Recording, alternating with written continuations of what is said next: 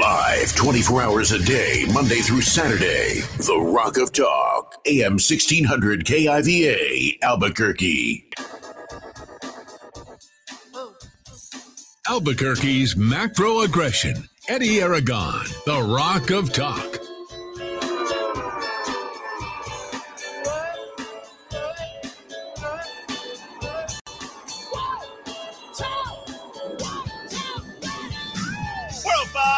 Thursday afternoon, I'm Eddie Aragon, the Rock of Talk on A M sixteen hundred, K I V A B Q dot F M, rock of talk dot com, five fifty, fifty-five hundred here on this uh, Thursday. Starting to get cold and gloomy. Old Man Gloom flew into town today, and uh, there he was on the south side of town. Don't forget, folks, you can catch me on Roku T V, Amazon Fire, and Apple T V, podcasting, Stitcher, SoundCloud, and Spotify, as well as Audible, and download my free apps at rock of talk dot t v, rock of talk dot com, and become a subscriber at rock of talk dot chat. Uh, I'm back on TikTok. You're going to get little snippets uh, with our five takeaways that will come out, uh, my five takeaways that you'll get every single day here in the Kiva. So uh, that's back on it. Uh, I'm back on schedule. Things are going well, and uh, the Democrats are now finding out every excuse they can possibly make. So Twitter, TikTok, and Telegram, all at Rock of Talk. Uh, Twitter is at The Rock of Talk, and uh, you guys can also watch uh, at any of those uh, apparati as well. Okay, so there's so much good news. I feel like today is, is Christmas. Here we are here on this uh, less than sixty days away from the new year. The weather starts changing. The clocks will hopefully fall back for the very last time. You guys are getting your newsletters. We are on top of things, and we're fighting forward, and everything is is coming together. The Democrats are looking for excuses to explain away their big loss. That is almost a foregone conclusion at this point. Almost a foregone conclusion. It's just all about showing up those last few days and making sure that we vote until Saturday, and then you guys all vote on Tuesday. You guys are going to have, uh, you know, all sorts of things going to be taking place this fall. Rejuvenating the spirit, getting back into the swing of things, feeling like it's twenty sixteen all over again. I think it does look that way. So today's poll question, Americans' thought and enthusiasm about midterms, enthusiasm about the midterms is down from twenty eighteen. But how much have you given to given thought to the upcoming elections for Congress? It's a resounding, huge number. And this is one hundred percent of all of us here. We're plugged in. We're optimistic. This is what we need. When we get hit in the face, sucked, you know, punched in the gut, we feel apathetic. But when we think we can win, it's funny how the Republicans always close the deal when we're within the shot. We're very good, okay? And if we think we have a shot, we show up, we participate, we get involved. I want to thank those of you for staying away from that rally, making it feel like they had more people there. We've got some unbelievable cheating news to share with you. I might be joined uh, by uh, someone who knows a little bit more about that during our five o'clock hour. Michelle Lujan Grisham is a cheater. Democrats are cheaters. They project onto us what they do themselves. We can go back to twenty eighteen. Michelle Lujan Grisham had all the questions from K O B Channel four. We've got the proof. And going into this final weekend, I want you to sing that from the mountaintops. Can you imagine if I went into my debates and I knew the questions ahead of time? Now, they did everything they possibly could to dismantle me, getting sued twice and everything else. I didn't care, because that has helped set the stage for what this year has become, which is going to be a win for Mark Ronchetti and a win for Yvette Harrell. Make no mistake about it. The enthusiasm is there, and we are going to turn out. You're going to spend these next five days doing everything you possibly can to turn out to vote and letting everybody know that we can close this deal. We can close this out in spite of them putting their best efforts against us. Your enthusiasm is up. Across the country, forty-nine percent have given elections a lot of thought, down from fifty-four percent in twenty eighteen. What happened in twenty eighteen? See, here's where you know a little bit more about the sample, okay? They oversampled Democrats. Gallup had the uh, poll on all this, and I start to look at Republicans and Democrats. Look at this. Republicans coming in at forty-nine percent of more enthusiastic. Democrats saying they're at fifty-seven percent, and your independents coming in at thirty-five percent. I think it's a little bit different here in the state of New Mexico. I think it's more like this. Compared to previous elections, are you more enthusiastic about voting than usual? Republicans. Republicans are more enthusiastic to the tune of forty-two percent. I think we're starting to see that. And then finally, have you thought of giving the, how much thought have you given the upcoming elections? Republicans have given as much thought as the Democrats. These are all good numbers for us, okay? But to close it, we've got to turn out. We're getting beat up on the early elections. A lot of this stuff has been put out. Now, here's the second piece of good news, and this is not confirmation bias, but this is confirmation and vindication after a year heretofore, which was last year, right? Last year at this time, I believe, uh, what was it, a year almost to the day that we were voting for mayor of Albuquerque. Guess whose approval rating is in the tank? That would be one Tim Keller. That's going to hurt the city of Albuquerque's turnout for the Democrat. We're now on nearly one hundred fifty murders. The official tally last year at one hundred fourteen murders. And here's really the takeaway when it comes to approval ratings. Whose approval ratings are lower in New Mexico, Biden or Keller? As unpopular as Biden is, Biden is practically guaranteeing us thirty to forty votes for the Republicans in the House. We could go as high as two hundred fifty-two in the House. I'm going to hedge a little bit. I'm going to say we're going to go right around two forty-two, maybe two twenty-seven is where I originally was. But, you know, with all this enthusiasm and people pushing out and what's happening, not having a message to run on, you look at Biden's approval rating at forty, talk about an empty suit. Tim Keller's coming in today in the Albuquerque Journal poll. Small sample size, but nonetheless, of only thirty-three percent. So I'm like, okay, where's Donald Trump's approval rating right now in the state of New Mexico? You know that they actually sample this. Donald Trump has a higher approval rating as of today. This, according to World Population Review, all you have to do is go to rock of talk dot news, pull that information off, go to the two questions that are there if you're a subscriber, and then you can see that Donald Trump has an approval rating of forty-three percent. Joe Biden's coming in at forty. Tim Keller's coming in at thirty-three. And Donald Trump coming in at forty-three percent. People are sick and tired, and they hate the unfairness. They hate the duplicity. They hate the hypocrisy that's coming from the Democrats, folks. The ratings right now on how popular Joe Biden is.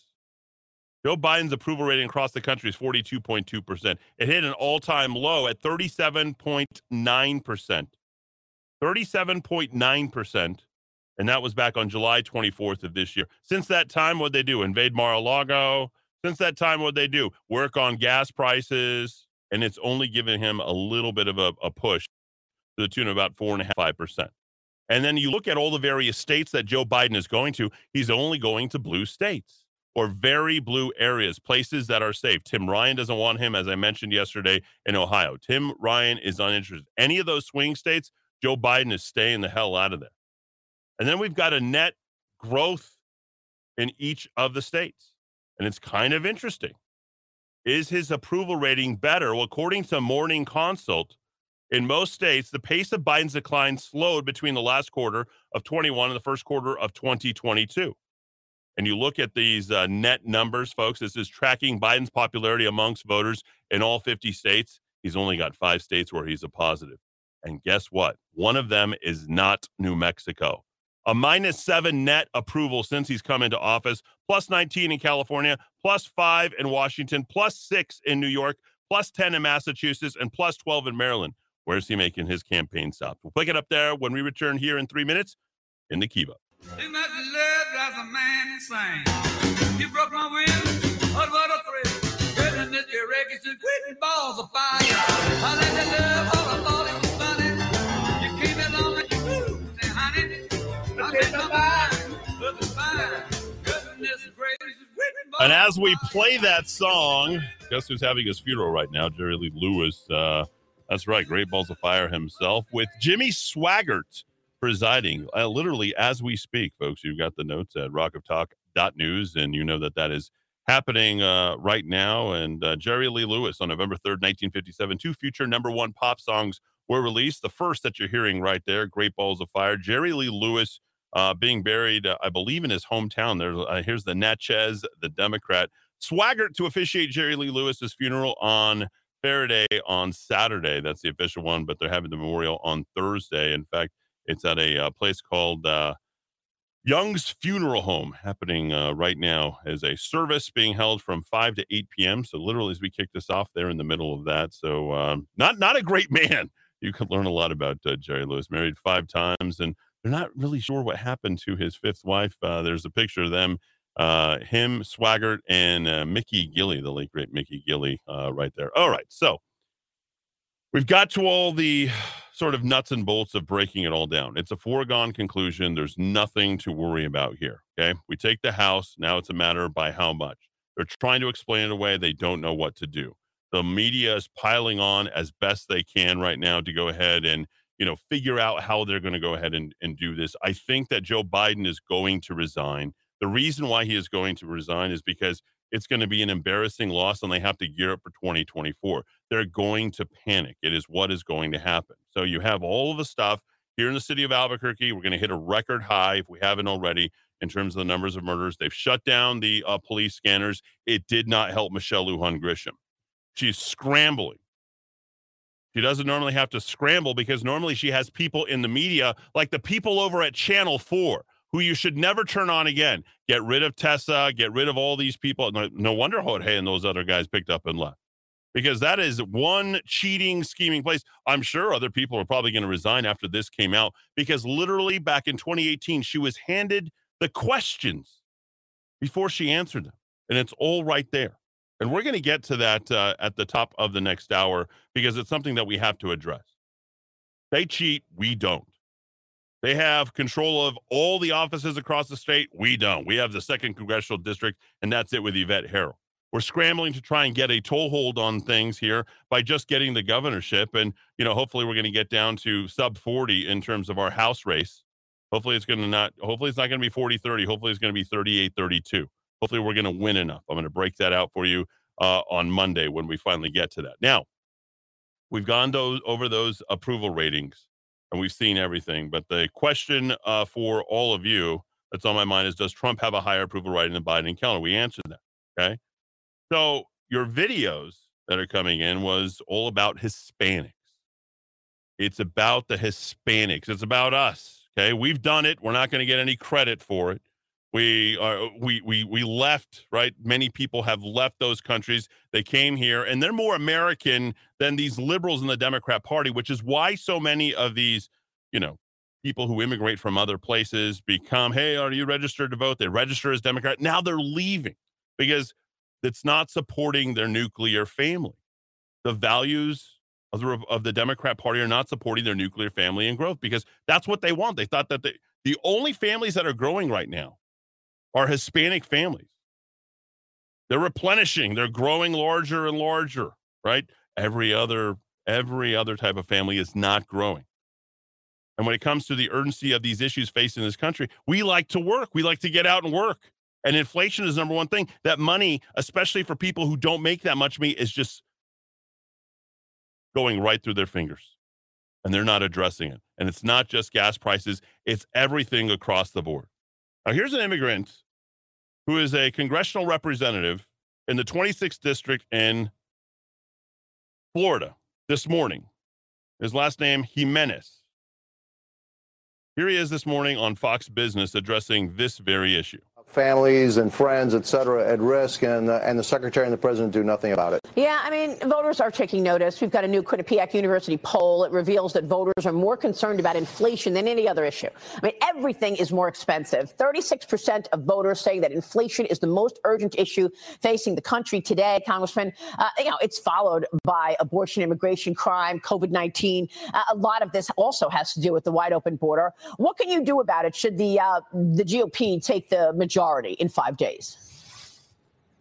Well, we need to pass laws that the, the president, you know, needs to sign. I mean, look, we, we're going to have a problem uh, as long as uh, President Biden is the president, because uh, the executive has tremendous powers, especially over his administration and the agencies. And so, but we need to pass, you know, laws and put them on his desk and put them on notice. There are things that we can do through the power of the purse that uh, that uh, our leader McCarthy said we're gonna we're gonna take up right away. The first thing we're gonna do is we're gonna, you know, defund those eighty-seven thousand I R S agents.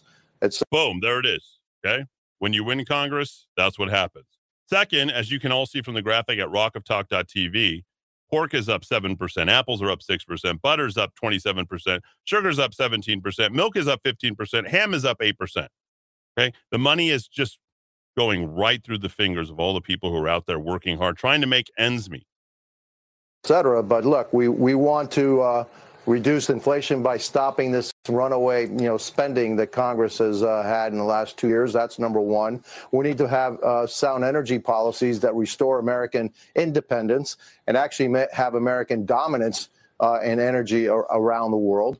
Uh, we need to also give our parents, you know, a Bill of Rights so that they know exactly that they know and have a say in what their kids are being taught. Look, Maria, it's just, I know that the economic issues are number one, but I also think, you know, something in my gut tells me there's more here. There's a cultural war that's about to about to start. Uh, we reject what uh, you know, the far left is trying to teach us, teach our children, um, and taking us in a direction that that Americans, most Americans, do not want to go. So yeah, uh, the economy's big, but also what they're trying to do to us culturally and changing what America is about, that's also going to be big. And you're going to see it on Tuesday when they go in the privacy of their voting booth. They're going to reject uh, what's been happening in America for yeah. the last year. Now, there's no doubt that all of that is going to happen at this point, given what we're seeing. There's no doubt about it. Okay, you can't even argue the point. That's why they're working so hard, as you're going to find out through the rest of this program, how they're trying to explain it away. When I say it's a foregone conclusion, please believe me, because you're going to show up. Okay, I'm not suppressing anything. I'm literally driving people out because Republicans want to vote when they know they can win. They don't show up when they know that they can't. That's the long and the short of it. So Joe Biden's in town and his focus is on all those social issues, including things like marijuana, right? The social issues, transgender, critical race theory in the schools, these things, you know, arguing about a fair and level playing field all the time. We are not going to have a playing field at this rate. Our inability to compete on the educational side. We're in the twenty-fifth to the thirtieth uh, uh, ranking around the world when we used to be in the top ten all the time. We're getting our asses handed to us by many Asian countries and even a few European countries at this point. And then, of course, the cultural change with, oh, we don't need to go to work. We're going to phone it in. We're going to call it in. Uh, you know, COVID, masking, vaccine, all of that type of stuff. We're focused on the meat and potatoes, crime and economy, and not necessarily in that order, as you find out that more than two-thirds are focused on exactly that, and that, of course, is inflation. So it's no wonder that he isn't popular, right? No wonder. We don't have to wonder about this or think that, you know, there's going to be some new sort of surprise coming into the very end. It's just not going to happen. This is them at their very worst. And now G O P across all sectors. G O P now leads Hispanics on the generic ballot overall. Democrats with significant leads have been eaten into. Why? Because of Hispanics. The party's gain, Republican Party's gain of Hispanic support comes after a sustained push for voter engagement with Hispanic communities over the last couple of years. Since twenty twenty, according to the Daily Caller, the G O P has opened twenty-one Hispanic community centers across the country, including one here in the city of Albuquerque. With dedicated staff to turn out Hispanic and Latino voters, according to the list provided by the R N C to the D C N F. According to P I A C, put out by Steve Deese on the Steve Deese Show, of course, the Blaze Network, according to P I A C, has become one of the worst contemporary pollsters for Democrat bias. If they have a majority of Hispanics voting G O P, well, let's just say if that were to happen, we would be moving beyond the red tsunami to a red wedding. And here's the number. Read them and weep. An eight-point shift towards G O P from August. And you heard suburban women from Newt Gingrich yesterday in my interview with him, twenty-seven percent. The shift over from Hispanics has been eight percent. Republicans over Democrats now lead forty-eight, forty-four percent of Hispanics. Independents, forty-nine to thirty-four percent. And Hispanics that are in the, uh, excuse me, Hispanics, Republicans, forty-six to forty-two percent. So there it is. We've won that now as well. Now we just got to wait for this to come in. This came through two thousand ten registered voters. Now we look at uh, Tim Keller here, who got a large percentage of the Hispanic vote. His job approval ratings, right? He got he won with fifty-four percent. Now he comes in with thirty-three percent approval rating. Amongst Hispanics, it's now dead even. thirty-nine percent like Tim Keller, thirty-nine percent don't like uh, Tim Keller. It's evenly broken out amongst Republicans and Democrats. Back after a quick break here in the Kiva.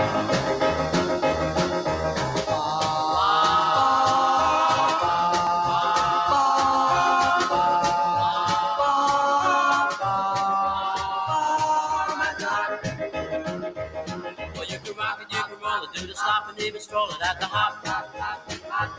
When the record stops spinning, do your lips when you're chicken at the hop, hop, hop, hop.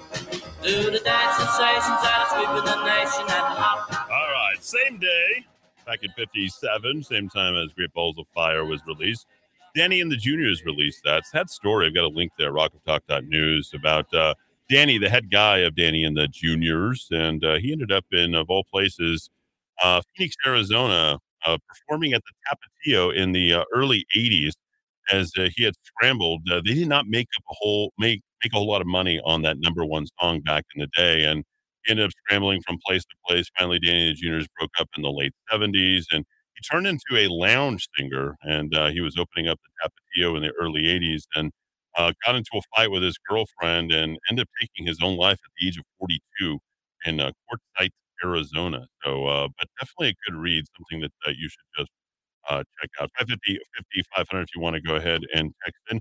Also, uh, happy birthday to my good friend Dennis Miller. Met him a couple of times when uh, he came in. He was, of course, uh, going on both sides of the dial. Had him from, uh, what, seven to ten in the morning, and I also had him four to seven when I first started uh, this before I put on Michael Savage. And then, uh, you know, he carried uh, a lot of the load for the Kiva when I was first starting it. So I got to tell you, I'm uh, wishing uh, Dennis the happiest of sixty-ninth uh, birthdays uh, out there. five fifty, fifty, five hundred. Uh, my son's last day in Albuquerque will be November thirtieth. Sorry to hear that. I wish we could have kept him. It's something I worked uh, hard to keep people. Uh, Hispanic people like babies, not abortion. Uh, that is uh, there. Uh, Eddie, Donna Brazile gave Hillary the debate questions too. And she was asked about the allegation. And she said, as a Christian woman, she wouldn't do that. She later admitted that she did. The real issue is that Hillary accepted them to cheat. Now, M L G is caught in the very same thing of accepting them too. But who at K O B gave her the questions? Well, we'll get into that. Uh, hopefully, we'll be able to uh, visit with the person who has those text messages. All of our local media probably do the same. Hopefully, Mark investigates the people he worked with that stabbed him in the back. Uh, he worked at Channel thirteen, not at Channel. So this came came out of K O B Channel four. If M L G had any honor at all, she would have exposed K O B and demanded K O B to never be allowed to hold any debate in the future. What's also very interesting is that K O B U S A, I forget the name, as a U S A or Survey U S A, they did their polls. They were the ones that had the largest leads. I think sixteen and eleven percent of M L G over Mark Ronchetti. You can now throw those polls out. Okay. This has all been released. It's out there, and uh, people are uh, certainly certainly chewing this up. It's already been uh, printed in Breitbart. It's in Fox News. It's hitting everywhere. Eddie, I'm sure you saw this. Text team to show Democrat Michelle Lujan Grisham received debate questions ahead of time. Right? They're always trying to explain it away. Back in twenty eighteen, New Mexico's Democrat, I'll read it uh, verbatim. Governor Michelle Lujan Grisham, here with uh, Joe Biden today, trying to save uh, her, her butt. Um, who was up for election in mere days in twenty eighteen, received the debate questions when debating Steve Pierce in the K O B Channel four debate back in twenty eighteen, text messages show. Screenshots released by Tom Grover, allegedly of a conversation between K O B representative and Grisham's campaign, seemed to show that the Democrat was given an upper hand, having seemingly been handed excerpts of questions ahead of time. The uh, text here is, would it matter if records came out showing that she cheated and was aided by a local T V station? Tom Grover put on his uh, Twitter, I've seen the questions, want them, one text reads. The campaign allegedly received that text two weeks ahead of the October eighteenth debate. So that uh, puts you right around uh, October the fourth, October the fifth. Yeah, guys, Teresa Cardenas and Teresa, you have questions about water. Follow-up text reads. That's from, I think, Chris Ramirez. Cardenas says, yes, I do. Through the Rio Grande Compact, New Mexico is forced to share water with other states. As governor, how would you deal with that water compact case? Is before the U S Supreme Court. Now, that's kind of a complex, uh, you'd have to actually have prior knowledge of something, and not something that you get on a gubernatorial stage, but if she can speak to that in detail, it gives her the advantage. Bolton says, yeah, that's right. I'm here with Juliana Halverson, who's a resident of Roswell. She has a question for our candidates about immigration. Halverson says, given the trend of the municipalities, choosing to be a sanctuary city and not complying with ICE regulations as governor, what is your stance on this issue? And then it shows all the text messages that all correlate with all of that. That's right. Each one of those questions verbatim is in a text message that comes out. The governor has repeatedly dishonored her office and disrespected the people of New Mexico, says comms director for Mark Ronchetti's campaign, Ryan Sabel. And I don't think that there's been any investigation into possibly the same type of shenanigans that were possibly run. She looked increasingly comfortable during the second debate. Did you notice that? Did you notice the way that she held her arms, folded her arms? And for being a woman who uh, exudes such strength of leadership, you would think that she would need something like this. She would need this type of advantage, but she got it anyway, at least back in twenty eighteen. And uh, who's to say that she didn't get into this now? You want to talk about cheating, getting the debate questions, uh, especially for a debate that happens several weeks ahead of time. Uh, I think that she was never confident. Mark Ronchetti beat her in spite of that. You saw that happen uh, if you watch both debates on K O A T and K O B Channel four. See, folks, I told you not to trust these news agencies. That's why people continue to listen and continue to come in the Kiva, because we've had their number all along. one hundred percent of you are feeling very enthusiastic about this, and only thirty-three percent of you out there in Albuquerque are approving of Tim Keller's performance as mayor in his second term. Let me go through these numbers real quick, because these are numbers that can't be lied. If we're going to go ahead and uh, believe Sanderhoff on the polling numbers, we can only say that we can trust these ones uh, as well. I'm sure uh, Tim Keller's hiding out today after getting these thirty-three percent. I mean, he's bringing Joe Biden down. That's how bad Tim Keller is. So, do you approve or disapprove of the way Tim Keller is handling his job as mayor of Albuquerque? Of males, only thirty-two percent approve. Of females, only forty-four percent approve. Okay? Females, excuse me, Republicans and Democrats, they, they have this thing color coded a, a little off. So the red is approved, males disapprove. Okay, so forty-four percent disapprove. thirty-two percent approve. All right, females, thirty-four percent approve, thirty-seven percent disapprove. When it comes to Hispanics, as I stated before, tied up at thirty-nine percent. Anglos, thirty-two percent approve, forty percent disapprove. Well, coming around. And of the party, he's not even approved by a majority of his party, folks. forty-nine percent, forty-nine percent of his Democrat Party approves, twenty percent disapprove. seventy percent of you Republicans disapprove of the job that Tim Keller is doing. What did Michelle Lujan Grisham need from Tim Keller? She needed him to do a decent job during his first year, to so that she could, as so goes Al, as Albuquerque goes, so goes the rest of the state, particularly this one. The, these numbers that are coming out ahead of time by research and polling, okay, and this is October twentieth through October twenty-seventh. The voter sample has a margin of plus or minus five point three percentage points. So it's a small sample size. You're looking at uh, three hundred fifty, three hundred forty-four voters. So you're looking at this and you're saying to yourself, well, this doesn't bode well in addition to everything else that is happening right now with Michelle Lujan Grisham. It's up to you to get this information out. How do you get it out? Go to rock of talk dot news. That's rock of talk dot news, and you can go ahead and uh, get that information. five fifty, fifty, five hundred. Chris Ramirez Uh, tweeting out. We're going to get to that uh, tweet right now because, you know, this is live. It's, it's organic. Things are very fluid right now. Chris Ramirez putting out on Twitter just a couple of seconds ago, uh, actually at four sixteen p.m. as he's uh, getting hit. I can't adequately express the disappointment I feel to learn that questions prepared for K O B Channel four's twenty eighteen gubernatorial debate were leaked to one candidate, Michelle Lujan Grisham. Evidence presented so far suggests that the culprit was one disgruntled staffer who was angling for a new job. That one person, Chris continues, has eroded the trust that local journalists work to earn every day in this community. To be extremely clear about this, K O B Channel four did not collude with the campaign. Well, what do you call that? Okay. Now, I understand what he means by that. I understand, in fairness to, to Chris, that they didn't work together knowingly. It was one staffer, but it still has the branding of K O B Channel four. And more importantly, Michelle Lujan Grisham used those questions. And I'm going to go pick apart that. I certainly hope that that debate is available. It better be available. To be extremely clear about this, they didn't collude with the campaign. For all of us who worked to create a fair debate, we went through an exhaustive process, uh, holding town halls around the state, meeting with voters to hear our state's biggest challenges, from wide cross sections of New Mexico. Maybe that same thing happened to me during the mayoral debate. I don't know. We were inclusive and fair in the process. We used what we learned in those town halls to formulate our debate questions. And then they somehow went out two weeks ahead of time. So at that timeline that that's there, we can now go see what town halls were held, where and how that formulated those questions to test whether and how true that is. Which is why, he says, it is so painful to know that one person, a disgruntled ex-staffer, has the power to cast a shadow on what was intended to be a fair T V debate between two people, Steve Pierce and Michelle Lujan Grisham, wanting the biggest job in our state. If you're upset, please let me know. Uh, please know that I am upset too. And uh, I will tell you uh, right now that the entire integrity of K O B Channel four has been dismantled. And the integrity also of Channel seven. I would say the same thing about K O B Channel seven. Back in three, you and me here in the KIVA. Goodbye, Joe. Me gotta go. Me oh my oh. Goodbye, Joe. Me gotta go for the P-roll down the bio. Bye-bye, Joe. My Yvonne, the sweetest one. Me oh my oh. Son of a gun, we'll have big fun on the bio.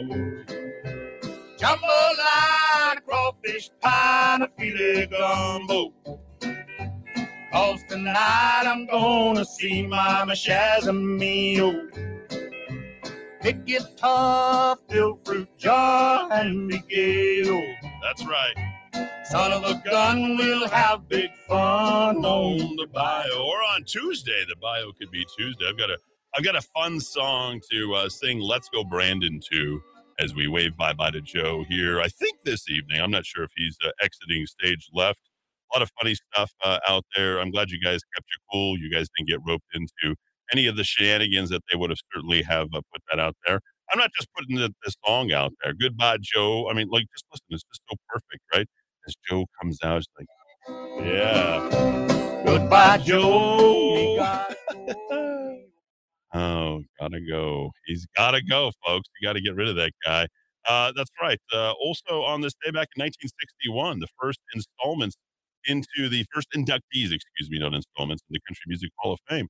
Right there, Hank Williams. Uh, he died about ten years uh, before that. Hank Williams, Jimmy Rogers, and Fred Rose became the first to be elected to the Country Music Hall of Fame. five fifty, fifty, five hundred. It's five fifty, fifty, five hundred. A little jambalaya there. Now, remember, Joe Biden's uh, little uh, political stunt yesterday, he didn't even have the seal of approval. He didn't have the presidential seal in front of his podium. I don't know if anybody else noticed that, and maybe that was a little bit telling about some things that might be forthcoming uh, as uh, Joe's here in Albuquerque. Like, Joe doesn't know he's in Albuquerque. Okay, he has no idea. He's clueless when it comes to all this. So you got the cops, you got everybody working overtime. Uh, are we going to be sending that two hundred eleven thousand dollars bill, Tim Keller? Uh, because uh, that's the bill that you sent to the, the Trump presidency. Do you, you, you remember that? Yeah. Uh, I actually posted the the very funny Albuquerque sends the unpaid, one of the Easter eggs, unpaid Trump re-election campaign, the bill to the collections agency. They still, they sent Trump to collections. A bill for two hundred eleven thousand, one hundred seventy-five dollars and ninety-four cents.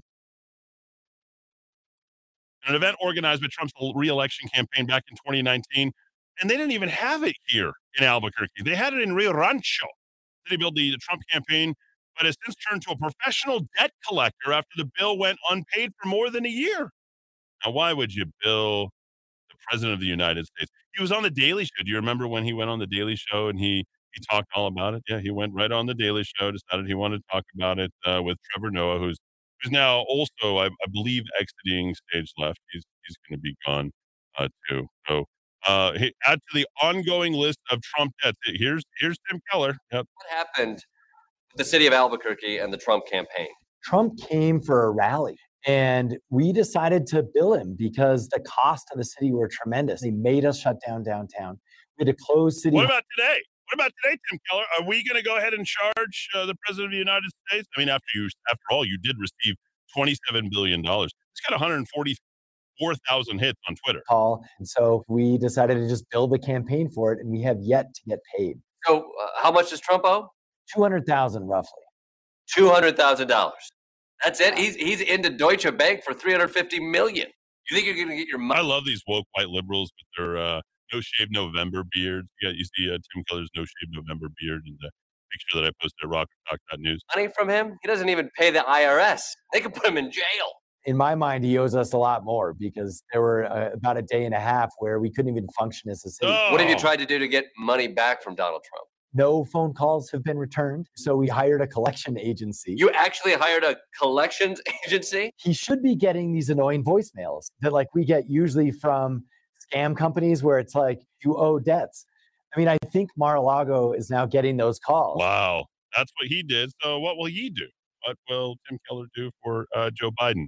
What will Michelle Lujan Grisham do? It's, it's funny how this stuff, you know, comes back to bite you when you're on the front page of the Albuquerque newspaper. And you have a thirty-three percent. Karma's a bitch. It sucks, doesn't it, Tim? It really sucks when you decide to play unfairly like this. Oh, and by the way, the man that you're sticking up for now, Joe Biden, hanging out with him. Let's go, Brandon, right?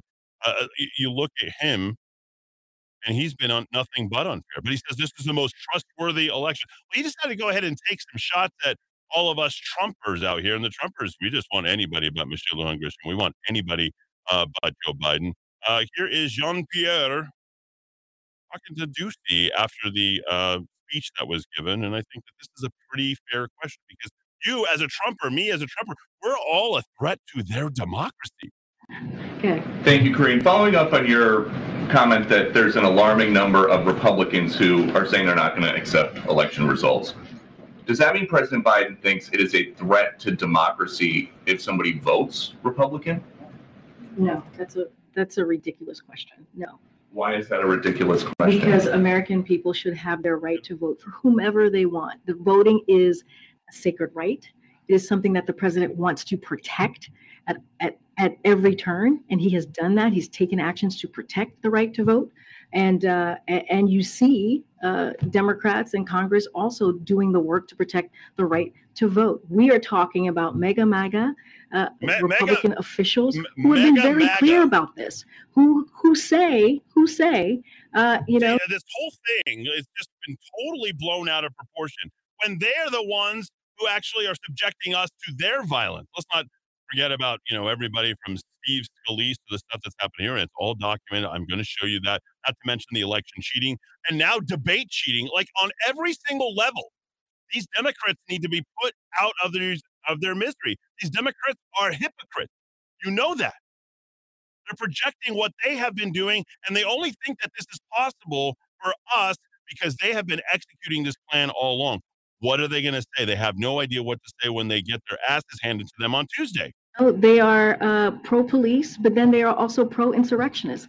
That is, you cannot be pro-police and be pro, pro-insurrectionists, who also say they want to defund the F B I. Oh, just disgusting. Just disgusting. Those aren't even those aren't even law enforcement officers at this point. Some of these people who, who work as operatives, who failed to prosecute and go after people who are connected directly to the rich and powerful. Where was Hunter Biden's laptop? I'm glad, Joe, that you're here to pick up Hunter Biden's laptop. laptop from the Albuquerque F B I office today. Make sure that you uh, pack it up and uh, hide it like you have been hiding everything else, President Joe Biden. So he went out there to go ahead and do that. And now you see all these things, but we're the conspiracy theorists. Thank goodness right now for Elon Musk. The Hill writes that the uh, little rag up on the Hill in Washington, D C, right? False information and conspiracy theories began circulating on Speaker Nancy Pelosi. We can't even get a video. If something actually happened there, wouldn't we have got the video to this? No, no, all it's going to do is further bring out more conspiracy theories. Elon Musk and former President Trump, the Hill goes after them. Musk, the tech billionaire who just finalized his purchase of Twitter and now runs it. Trump called it a sad situation. Wow, it's weird things going on in that household the last couple of weeks. We are right. Until it gets proven that we know exactly what's happened, we are totally within our right to question what actually happened. And how well is Paul Pelosi doing? Where's the pick? What's happening? Folks, we're not a threat to democracy. Democracy would be providing that information out to the masses so that we could go ahead and see, yes, he was attacked by this person and this is verifiable and he's definitely right. Instead, he's, an, he's a naked, hippie, illegal alien who smokes pot, who is mentally unbalanced. And whether or not he had a relationship with Paul Pelosi, I don't know. but he certainly isn't the guy that they're characterizing him to be. How can you say, Joe Biden, that we, the MAGA Republicans, are going to be leading this country down a path of chaos right now? We're going to pick it up there here in uh, hour number two. Lots of you guys uh, texting in uh, right now. Thank you, Patricia. Thanks, Eddie. I love your show, and I get so much info and hope from listening uh, that you stay blessed. Well, I hope so uh, as well. This is a hard thing to do right now because we're a few days ahead of the election on Tuesday. And I'm not so sure that there isn't something else that could potentially happen, but you don't see things happening within the last three to four days. But when you hear Joe Biden say things like, well, we're not going to be able to count the votes until well after the election, it might be up to a week before we decide, or before some of these elections are decided, that puts things as questionable. I've already given you my numbers, two twenty-seven to two oh eight in the House. In the Senate, you've got fifty-two forty-eight, okay? Newt called it yesterday. I think that's, uh, uh, he says somewhere between twenty to sixty, so there you go. I want you to go ahead and sing this to Let's Go Brandon. Yes, I came up uh, all this uh, on my own. At the top of the hour news, bring it here in the KIVA on A M sixteen hundred K I V A, A B Q dot F M. Everybody was Let's Go Brandon. Those kids were fast as lightning. In fact, it was a little bit frightening. But they fought with expert timing. They were funky Chinamen from funky Chinatown. They were chopping them up, they were chopping them down. Live twenty-four hours a day, Monday through Saturday. The Rock of Talk, A M sixteen hundred K I V A, Albuquerque.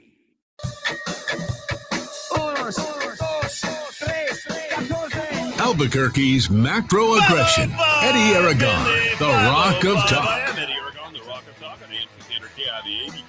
Rock of Talk dot com, hour two coming at you from the A B Q here on this Thursday, November the third. We got uh, less than sixty days until twenty twenty-three. You're going to make history here on Tuesday. Interesting stories there found at rock of talk dot news. Don't forget, you can find me directly at Roku T V, Amazon Fire T V, Apple T V, podcasting on Stitcher, SoundCloud, and Spotify. And why not download the apps for free, rock of talk dot T V, rock of talk dot com, or become a subscriber at rock of talk dot news. That's rock of talk dot news. Five bucks a month, fifty bucks a year, or sixteen cents a day to be in the sixteen hundred and be ahead of the curve with all the information that I'm giving you in our first hour. We covered a lot of ground, all the stats. You've got everything that should make you feel confident that uh, we are going to win this thing. Uh, uh, nationally, it looks good in the House. As I told you before, at least two twenty-seven uh, to two oh eight. Uh, at least in the Senate, it's going to be fifty-two forty-eight. Uh, Newt Gingrich, who I had on yesterday, you've got the complete and total transcript. It is actually free. That is absolutely free at rock of talk dot news. You can listen to my twelve minute interview uh, with the uh, the great Newt Gingrich, former Speaker of the House. And uh, let's not forget, uh, back in the nineties, he was uh, responsible for a transition of fifty-three. That's right, a plus fifty-three.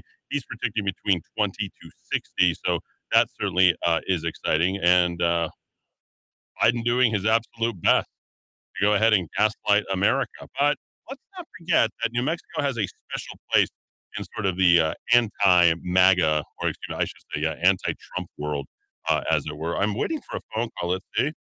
Good. We got uh, Tom Grover. I'm going to uh, take a quick detour. He's joining me right now here in the KIVA, and uh, he is the gentleman. He's an attorney here in town. You might be familiar with uh, some of his work. Certainly I am, Tom. Welcome into the KIVA this afternoon. How are you, sir? I'm all right, Eddie. It's all good between you and I. Hey, nothing personal. Uh, nothing personal. Hey, just business. We've... Uh, We are in the uh, business of competition, winning hearts and minds, uh, especially for the future uh, of this state, uh, which is at odds uh, right now with, I think, the will of the people. And I think you're exposing that. And the will of the people wasn't out there, Tom, uh, back in twenty eighteen, because uh, there's something that you discovered that you stumbled upon. And you've uh, found yourself in the middle of a big brouhaha five days away from the uh, Tuesday elections. Tell us what you found with K O B Channel four. Um. For the last several weeks, you know, we've been hearing a lot of scuttlebutt about, you know, conduct by the governor with her former um, comms director, James Hallinan. And, you know, because my office does a lot of, you know, transparency actions, trying to get public records and, you know, in parlance, like you know, the receipts of that conduct by the government. I, I, I've been hearing and getting lots of um, tips from folks saying that, well, you, you understand that K O B or people at K O B gave the governor, um, you know, questions of what we're going to be asked of her before the debate. And so I'd heard that, but, you know, you hear a lot of things. Sure. And so following um, the James Hallinan um, issue really coming to light last week, I, I posted something on um, on my Twitter account just to draw some attention to it about this, this issue about the governor or then candidate um, receiving the debate questions. And, you know, quite frequently when I come to my office, there'll be an envelope or I'll, I'll receive an email from um, an unknown email where there'll be, you know, some materials attached to it. Sure. And or a letter, you know, anonymously with various information. And, and quite often what it is is, you know, records that the city or the state has said don't exist when in fact they're being dropped off. Mm-hmm. And so what was delivered to me was um, a series of images of, uh, you know, text messages from this uh, cameraman or producer, Joseph Lynch from K O B. Wow, we got a name. That, there we go. Yeah, and I, I well, it, and so it's a series of these communications where he's providing exact transcript of questions that were going to be presented to the governor before, or the candidate before the debate occurred back in uh, October of twenty eighteen. Yeah. And so, um, so, um, you know, they looked entirely legitimate to me, and um, you know, they weren't doctored or anything. So I posted those up um, in follow up to my previous, you know, posting about, you know, the debate, whether or not this was an issue, and in fact, it turned out to be. And then K O B, um, interestingly, did this knee-jerk reaction, denying that any of this is true. Wow. Uh, essentially. You know, yeah. disputing the veracity of these yeah. images. And in fact, I- just a couple of minutes ago, Chris Ramirez, let me read you his statement. Uh, we've got about uh, uh, three minutes here. I can't adequately express the disappointment I feel to learn that questions prepared for the K O B Channel four twenty eighteen gubernatorial debate were leaked to just one candidate. Evidence presented so far suggests that the culprit was one disgruntled staffer who was angling for a new job. So you got the cameraman and you got Chris Ramirez on the record, plus the knee-jerk reaction. So where there's smoke, there's fire. You found it. Yeah, I mean, that's that's clearly the case. And, and, and you know, I hadn't, when I posted those images uh, yesterday, I, I cropped the guy's name out. But when K O B came out and did this knee-jerk reaction, instead mm-hmm. of doing the honest thing, which would be, you know, we understand these are serious allegations. We're looking into it, and then we'll provide a report to the public at a later point. You know, they just denied it. And that's when I said, oh, oh you know, en- enough is enough. We'll yeah. just, you know, reveal all this. And to the point where, like, you know, the the newscasters were, like, choreographed to play certain roles during the debate is pretty repugnant. Yeah, absolutely. I'm going to go back to that twenty eighteen debate and look at that. I certainly know that uh, you do your D D due diligence on everything. I've been on the opposing side of you on that. Uh, and uh, I should say all is fair in love and war. And certainly in this case between you and K K O B, or excuse me, K O B, uh, the television station uh, with Chris Ramirez there now answering and now seeing the cameraman. Uh, there is a case here. I don't know what could be done in terms of uh, change, uh, changing back the last four years of what happened to us. But uh, I can only imagine that uh, what we all hope to get out of this might be the same thing that you hope to get out of this, which is justice. As an attorney, you might be looking for that here. We are certainly looking that. This was an unfair fight, and there's no reason to think that maybe twenty twenty-two was no different than uh, twenty eighteen, uh, Tom Grover. Tell me your, your I, thoughts I, I here.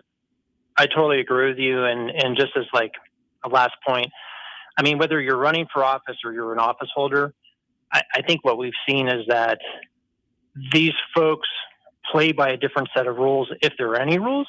Right. And it, it's really the reverse that we should be expecting, which is not only do they follow the rules, but they hold themselves to a higher standard. So assuming candidate Grisham had been briefed on this, you know, it, what she should have done is said, time, time out.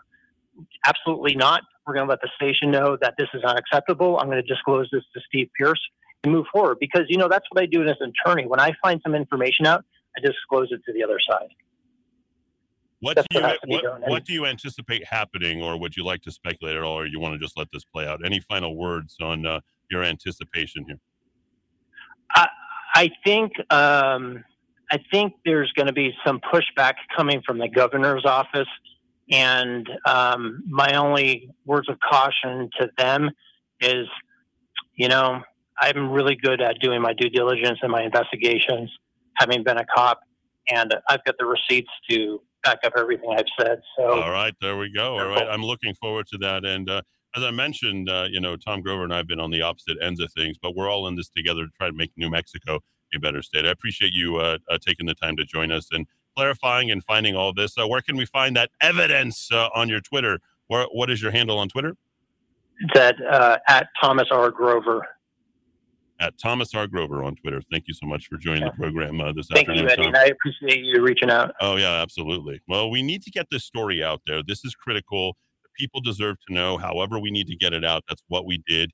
You have it all right in front of you. You're also going to have it directly at rock of talk dot news. Back in three, you and me here in the Kiva. To the party, like you were walking onto a yacht. Your hat strategically dipped below one eye. Your scarf, it was apricot. You had one eye in the mirror as you watched yourself go out.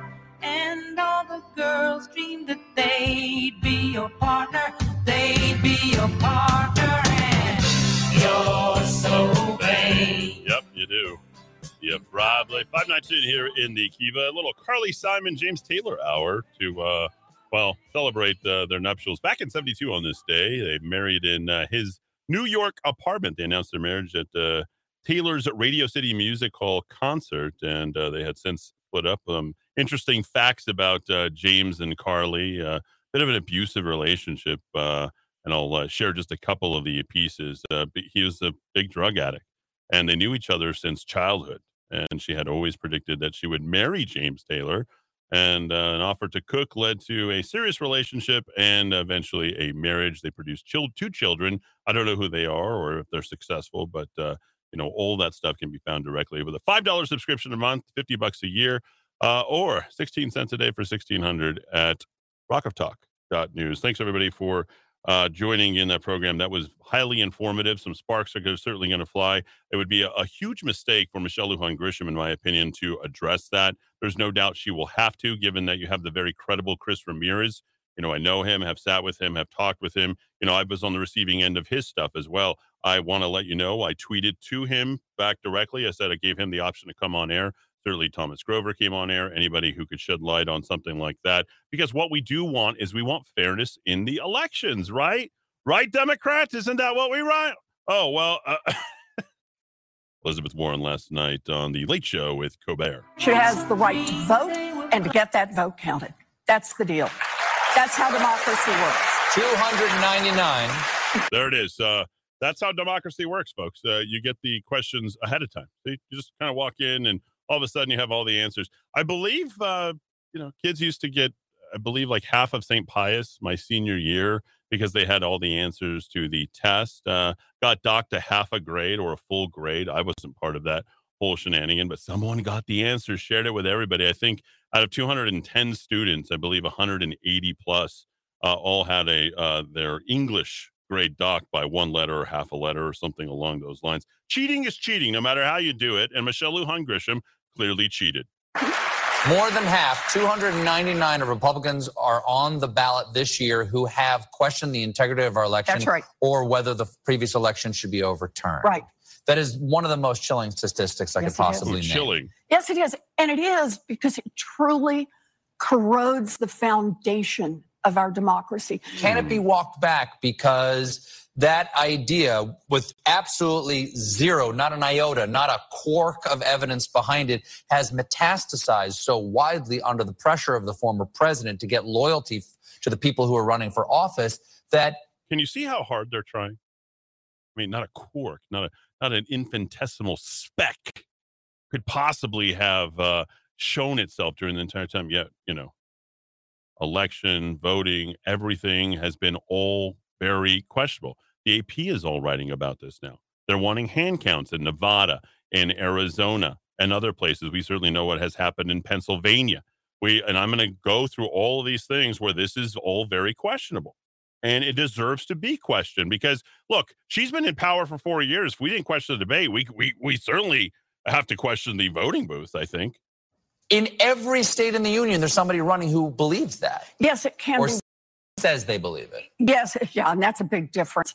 But yes, it can be walked back, and here's how we walk it back. We walk it back by voting. And that's what happens over this next week. The response is kind of tepid, right? I mean, it sort of lacks enthusiasm. Can you see through it? Can you feel that it's shallow, it's hollow, that they, they like even the audience feels like they're, they're a little bit exposed, like, whoa, whoa, whoa, whoa, whoa, whoa. Like, you know, it's forced, right? A forced laugh, a forced shot. I don't really think he was really laughing at my jokes. He didn't think me that funny. Well, we'll see if they invite us over again for dinner. And it turns out they don't, because they can see right through. People are smart. People are smart. Why do Democrats think that people are not very smart? Why? I will vote dot com. Go to I will vote dot com. Oh. If you're not clear about where you vote or when you... Yeah, we'll, uh, we'll take you there, right? And then we'll print out extra ballots. Uh, we'll get them sent out. You know, we'll have all, all sorts of dead people, et cetera, et cetera. Okay. That's basically what they happen. So I want to go back to the violence part, and I'm going to sort of tie all of this stuff together. Yesterday, Joe Biden, literally, that's the, that the Kung Fu fighting is better than the Let's Go Brandon song. Just sing, you know, Let's Go Brandon to, to Kung Fu fighting. Extreme MAGA Republicans, he says, aim to question not only the legitimacy of past elections, but elections being held now and into the future. The extreme MAGA element of the Republican Party, which is the minority of the party, as I said earlier, but is the driving force, is trying to succeed where they failed in twenty twenty. Oh, Joe, we are going to succeed. And Donald Trump will declare at the beginning of twenty twenty-four. That is going to happen. It is a foregone conclusion. Trump then issued a statement after the speech yesterday outlining his arguments, disputing the twenty twenty election results, including alleged vote counting stoppage on election night. We remember that. Wisconsin, Georgia, Michigan, and all of a sudden these votes just dropped. Arizona and Nevada, right? It's estimated there are more than three hundred election deniers on the ballot all across America this year. You saw her saying that exactly that last night. For the links, all right there. But these people, when they talk about democracy, they don't actually put it into action. Let's uh, go back, uh, shall we? Since we're going back to twenty eighteen, I'm going to take you back a little bit further to a New Mexico businessman who says he's not willing to work with Donald Trump supporters. Testamentous uh, on the report nationally for N B C News. This got national attention. I'd like to know if this guy's still in business. Take a listen. I believe that I have a moral obligation as a citizen of the United States and as a person of principle to stand up for what I think is right and stand up against injustice. Matthew Blanchfield runs First in S E O, an Albuquerque-based internet marketing company, and he's making his case pretty clear in a blog post, writing, if you are a Republican, voted for Donald Trump, or support Donald Trump in any manner, you are not welcome at First in S E O, and we ask you to leave our firm. Now, th this is all very questionable, right? I mean, that, that's a high level of discrimination, of prejudice, isn't it? Right? Uh, of limitation, of we don't want to. So, like, this the type of person who would go to extreme lengths to win at any cost, to prove his point, his or her point. Anybody who actually behaved like this, right?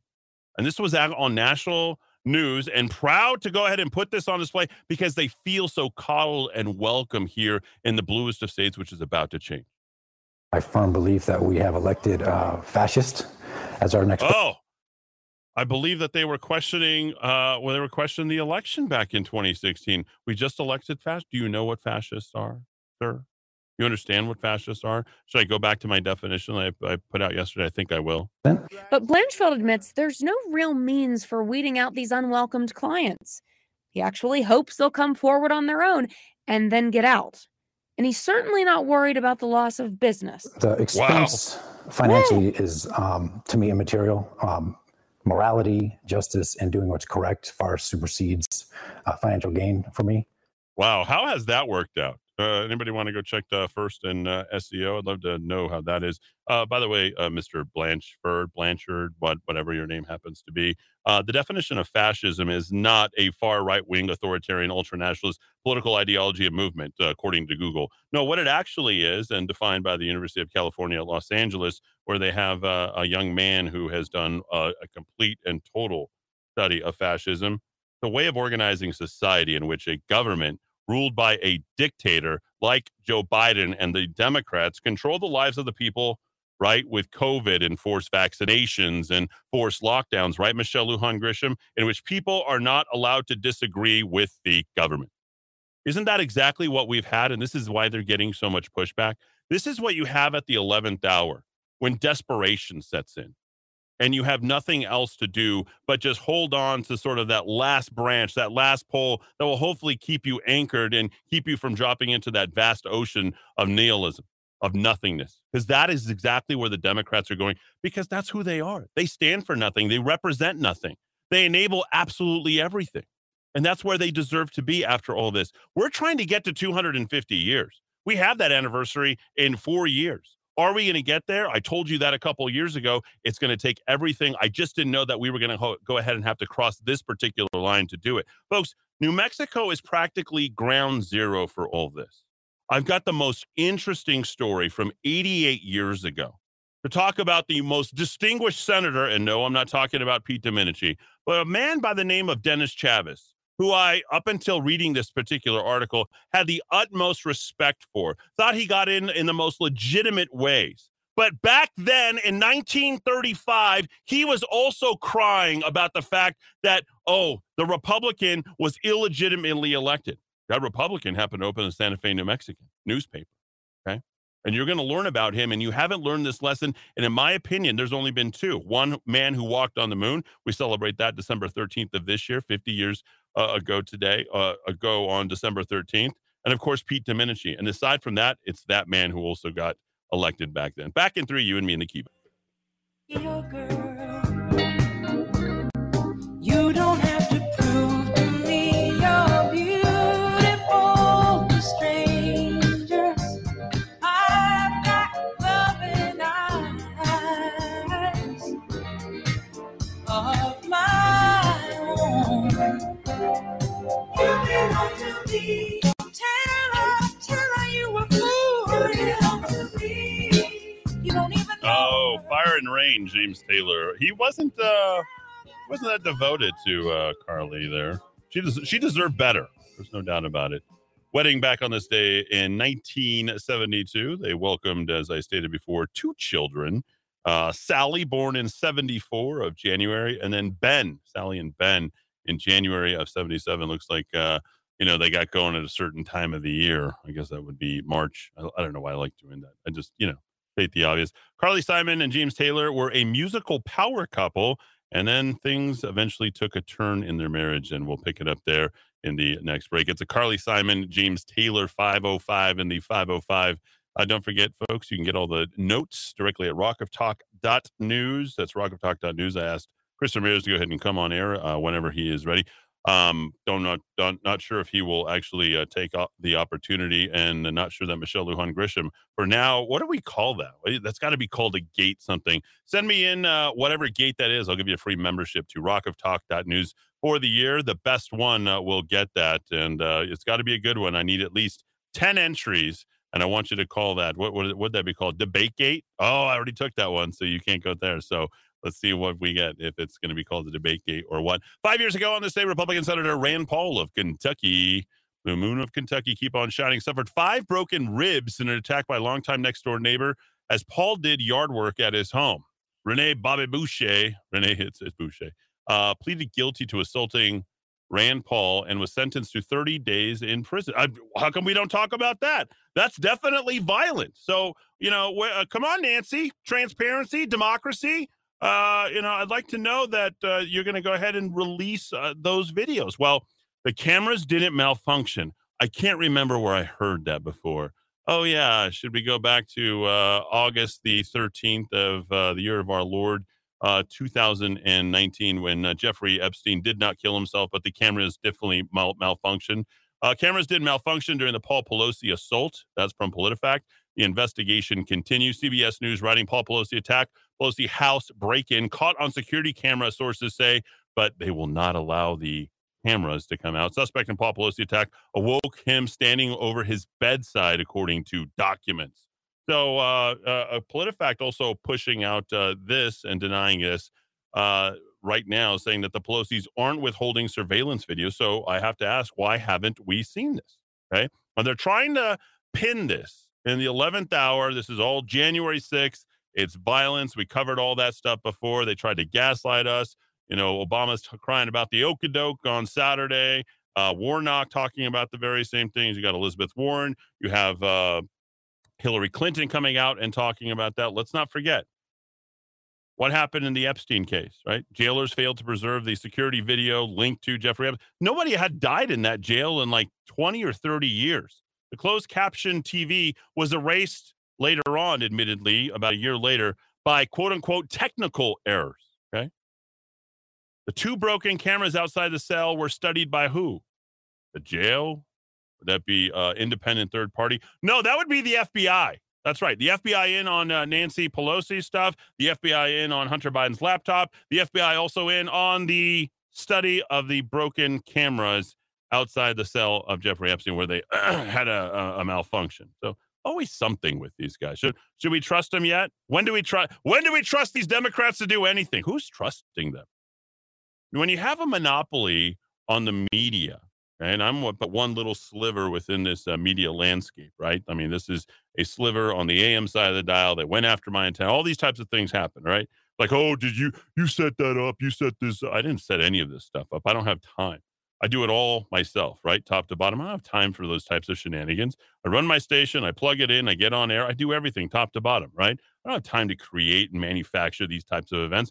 Plus, I don't have that type of, um, uh, I, I, what do you call that? That level of manipulation? I don't know what else to call that. Nancy Pelosi and Paul Pelosi, by the way, he's got an interesting connection to uh, Tony Anaya. You might want to look into that. Tony Anaya, Paul Pelosi on the other side of that mountain, next to King Ranch, next to Epstein. Yeah, they had a uh, water company that never produced any water. How did that go? As people disappeared with that too. Uh, what, but Tony's what, eighty some odd years of age? Uh, not good. So here's what they tried to do with us. They tried to pin all of this, pin the tail on the donkey. You know, they tried to pin all of this on the MAGA Republicans. This is why all of this failed. So nobody believes the media when it comes to hands up, don't shoot, right? Jussie Smollett, right? We got we got that. The uh, the K K K kids, Covington, remember up in Washington D C. Uh, Nick and those guys got you know a windfall of hundreds of millions of dollars.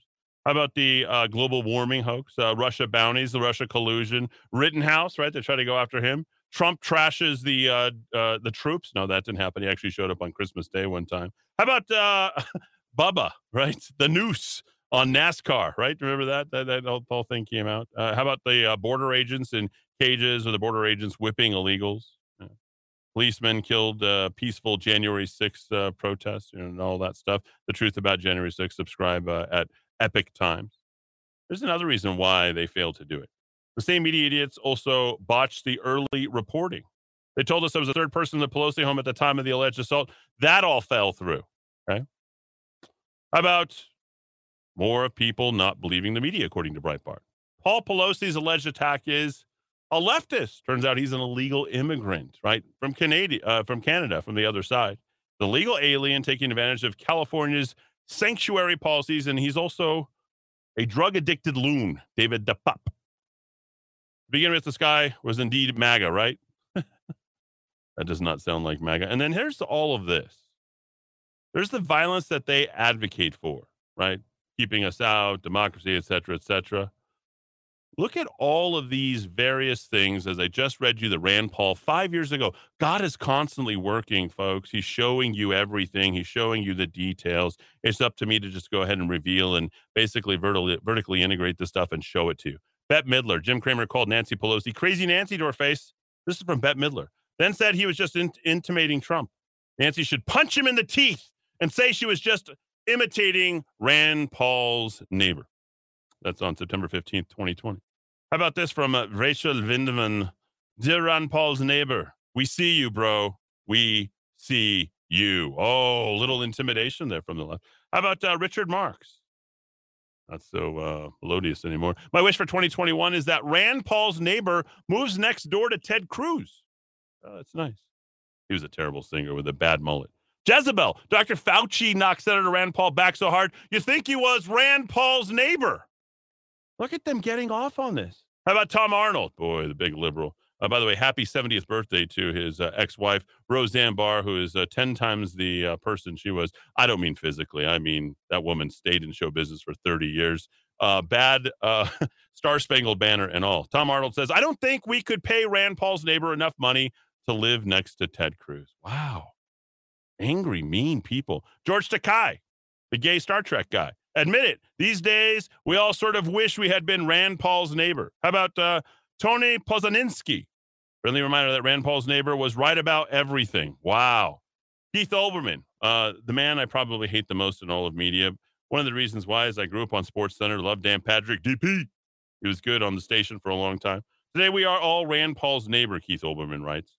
Rand's neighbor twenty twenty, Molly Jong Fast. And finally, Christine Pelosi, Rand Paul's neighbor was right. So all that stuff is out there, folks, and it's all dishonest, top to bottom.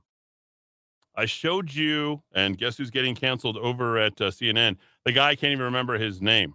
I played his stuff from two days ago, gaslighting everybody, telling everybody that, oh, it's the right that's going to be coming after you. Look at this political violence, and we're starting to talk about assassinations of president, like just ridiculous stuff, right? Like stuff that we're not even thinking of. It wouldn't even cross our minds, but they're thinking it, and they're projecting it on you.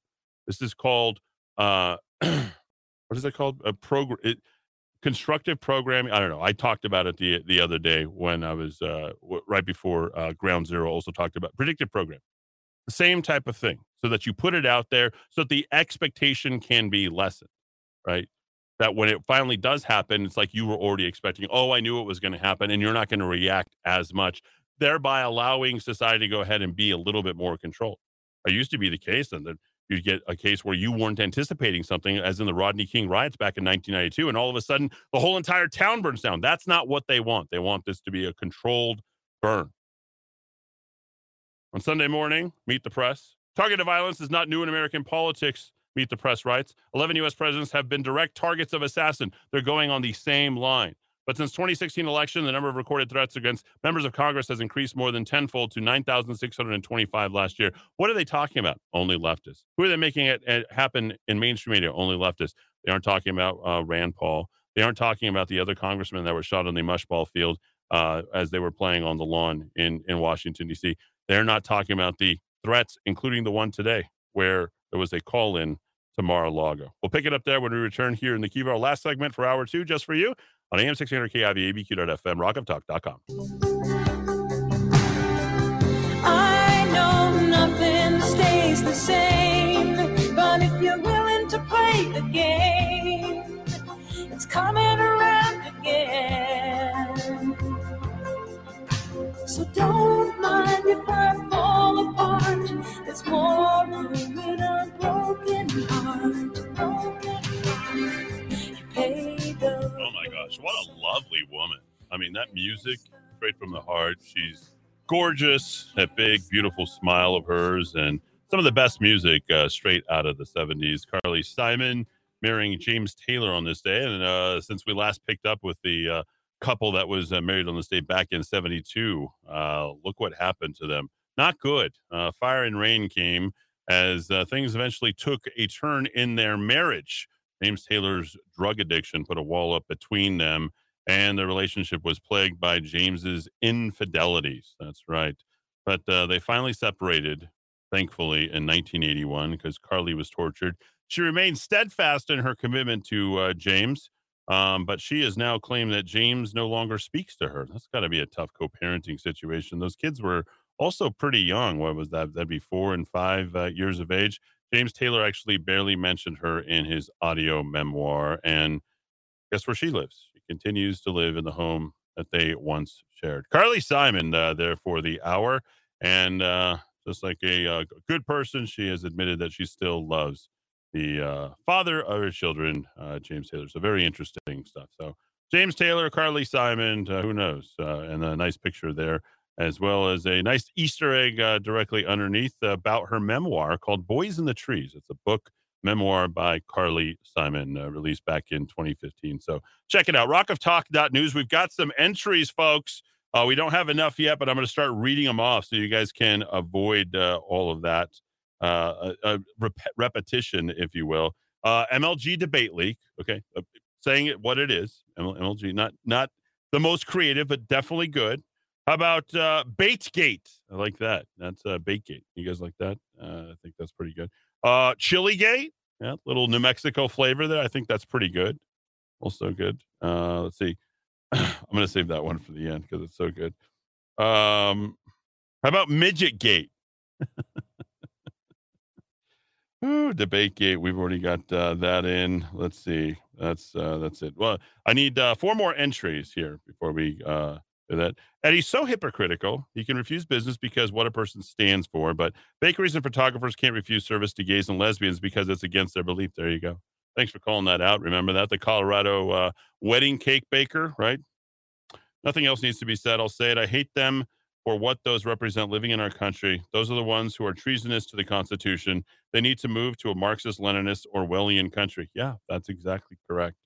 As you've said yourself, if we don't vote these people out of office, move to the state that represents our Constitution. My dad's not waiting. He's having a house built in North Carolina as we speak and moving there next year. Next, my brother retires from A P D next year. He's moving with his wife and kids to a constitutional conservative state. Sad state of affairs uh, in our state and in our country. Eddie, you're absolutely killing it. Oompa Loompa Gate. Oh, that was the one, huh? You guys like that? Oompa Loompa Gate. I like Midget Gate. I like Oompa Loompa Gate. Those are both pretty good. Uh, three more I need. You're killing it, Eddie. I haven't researched it yet, but what does the forensic science say about the hammer blow to the head? Folks, I could not survive a hammer blow to the head. One hit of a hammer, I'm dead. Same with all of you. Your skull cannot bear that type of impact, even if it's slight, even if it's like about that hard, maybe a speed of a small swing, it would still crack your skull with a, a sharp steel hammer. Okay. K O B Gate. Oh boy. Oh boy. Cooking with grease right there. Ooh, calling it out, right? Hammerman Gate. Uh, that's pretty good. Really, I would imagine even a ball hammer with enough blunt force trauma would kill the average male. No less than eighty-two-year-old male. So much B S. K O B Gate. It's not her fault. It's their fault. Oh, yeah. I can see them coming out. Oompa Loompa Gate. Let's see what else. You guys keep going. Keep going. Keep going. Demo Gate. Right? Democrats. There we go. I like that. Now that M L G has given the public a glimpse of her documented cheating, Ronchetti most likely beat Ben Ray Lujan as well. Justice is coming on him. Justice is coming. Like Tombstone, right? Right, Doc Holliday. Boy, that's, that's one of my favorite movies. You guys got to go down to Tombstone. It's great. This is a very long text. I don't know if I can get it. Uh, in twenty twenty, the fix was in when Pelosi started the talking point when President Trump loses the election and won't leave, we'll carry him out. I don't remember that. After the media kept asking him, if you lose, will you leave the White House? For me, red flags immediately went up, as they did again last night. When Biden used his speech to blast election deniers, therefore further stirring the kettle of hate and instigating the leftist balloons, violent side by insinuating that we are the threat to democracy and preparing us for longer count times. So they can even rig the election. Even in Albuquerque before the polls opened, Maggie Toulouse Oliver started drumming up unfounded concerns of having more greatly needed. She has a whole entire Secretary of State's page directly uh, that is directly addressing this, by the way. She's ahead of the curve. That's the great thing about uh, this one good thing that Republicans need to learn from Democrats, and we are, which is why I'm telling you this is a foregone conclusion. They need to prepare their post Artem speeches when they all leave office. Okay, so I'm doing the assumed close here, which is generally what a lot of Democrats already do, right? Once again, stirring the pot against the citizens stepping up to have more involvement and oversee and peacefully protect our elections. You're right. Everyone should be embracing this. Unless you have something to hide, people are even watching ballot boxes to protect votes there. This is happening all over the U S. Now the media propaganda is discrediting and painting innocent observers as vigilantes. Even Jen Easterly, the director of the U S Cybersecurity and Infrastructure Security Agency, or CISA, is further stoking those fires. She told C B S it is a very complex threat environment right now. You have cyber threats, you have insider threats, you have rampant disinformation. Yes, very worryingly, you have threats of harassment, intimidation, and violence against election officials, polling places, and voters. Either gaslighting us. Let's be really clear, Easterly said. It has to stop. Yes, Democrats, you need to stop. I would agree with that. Democrats reek of desperation to keep power they never even earned. They are ruthless lying cheats. Ruthless is exactly the word. Uh, they will stop at nothing. They don't have a uh, bottom line, right? When when when they when we go low, they go even lower. That's that's what they go. Shillgate, I like that one. Elon discovered that Twitter had more fake bots than Twitter accounts. Biden never had all the Twitter followers as posted leading up to the twenty twenty election. Chalumpagate. Oh. Chalumpagate. That's pretty good. K O B is a disgrace. On the bright side, even though M L G accepted advantage of knowing debate questions prior, Ronchetti still beat her with a fake news media and social media and Democrat leaders' back pocket. We the people need to flood the polls and end the destruction of our democracy by our own president, our governor, and all the cronies. Vote Mark Ronchetti. Now that M L G has given the public a glimpse of her documented cheating, Ronchetti most likely beat Ben Ray Lujan. Same texter. Okay, so we got Demogate. Uh, that's that's there. Uh, Eddie, if it was a love tap with the hammer, they were acting out of fantasy. And oops. Okay. Um, not for publication.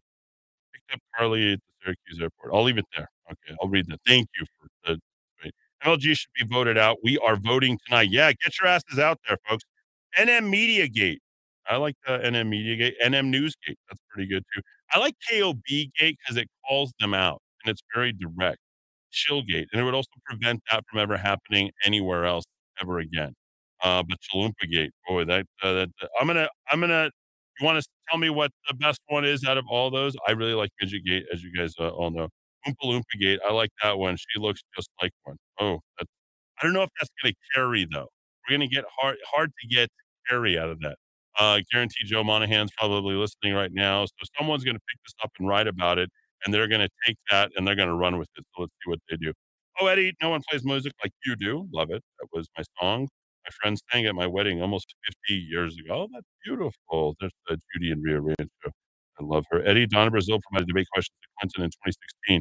Darn right they cheat. Yep, and they did it in twenty eighteen as well. Eddie, just to let you know, Gibson at University is shut down.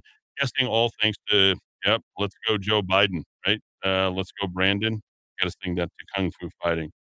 If Paul was properly trained, Rand Paul, in self-defense, he would have been able to defend himself. Yep. K O B Gate is the winner. I'm getting multiple K O B Gates. Uh, Eddie, during the second debate, M L G was blinking her eyes a mile a minute, which is a sign of high stress. If she had questions in advance, I don't think she would be have blinking so much. Ooh, Charles, uh, Charles administering a little bit of justice there, trying to keep it even. Yeah, all the money going to Ronchetti, she said. I didn't think she was in a dead heat. All right. Um, yeah, that is uh, the previous. previous texter said, wow, Steve Bannon just interviewed Audrey Trujillo in the War Room and said she was in a dead heat in a race for Secretary of State.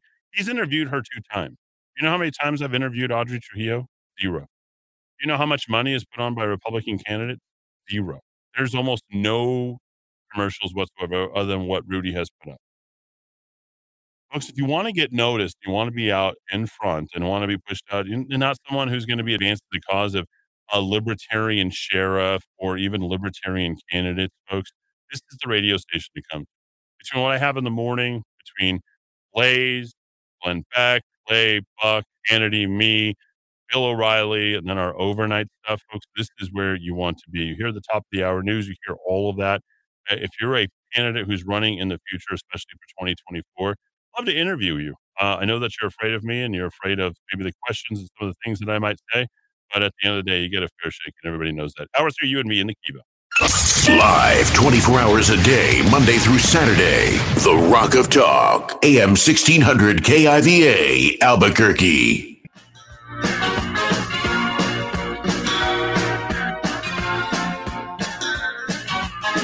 You can never know what it's like. Your blood like winter freezes just like ice. And there's a cold and lonely light that shines from you. You'll wind up like the wreck you hide behind that mask you use. And did you think this fool could never win? Well, look at me, I'm coming back again. I got a taste of love in a simple way. And if you need to know while I'm still standing, you just fade away. Don't you know I'm still standing better than I ever did? Looking like a true survivor, feeling like a little kid. And I'm still standing after all this time, picking up the pieces of my life without you on my mind. I'm still standing, yeah, yeah, yeah. I'm still standing, yeah, yeah, yeah.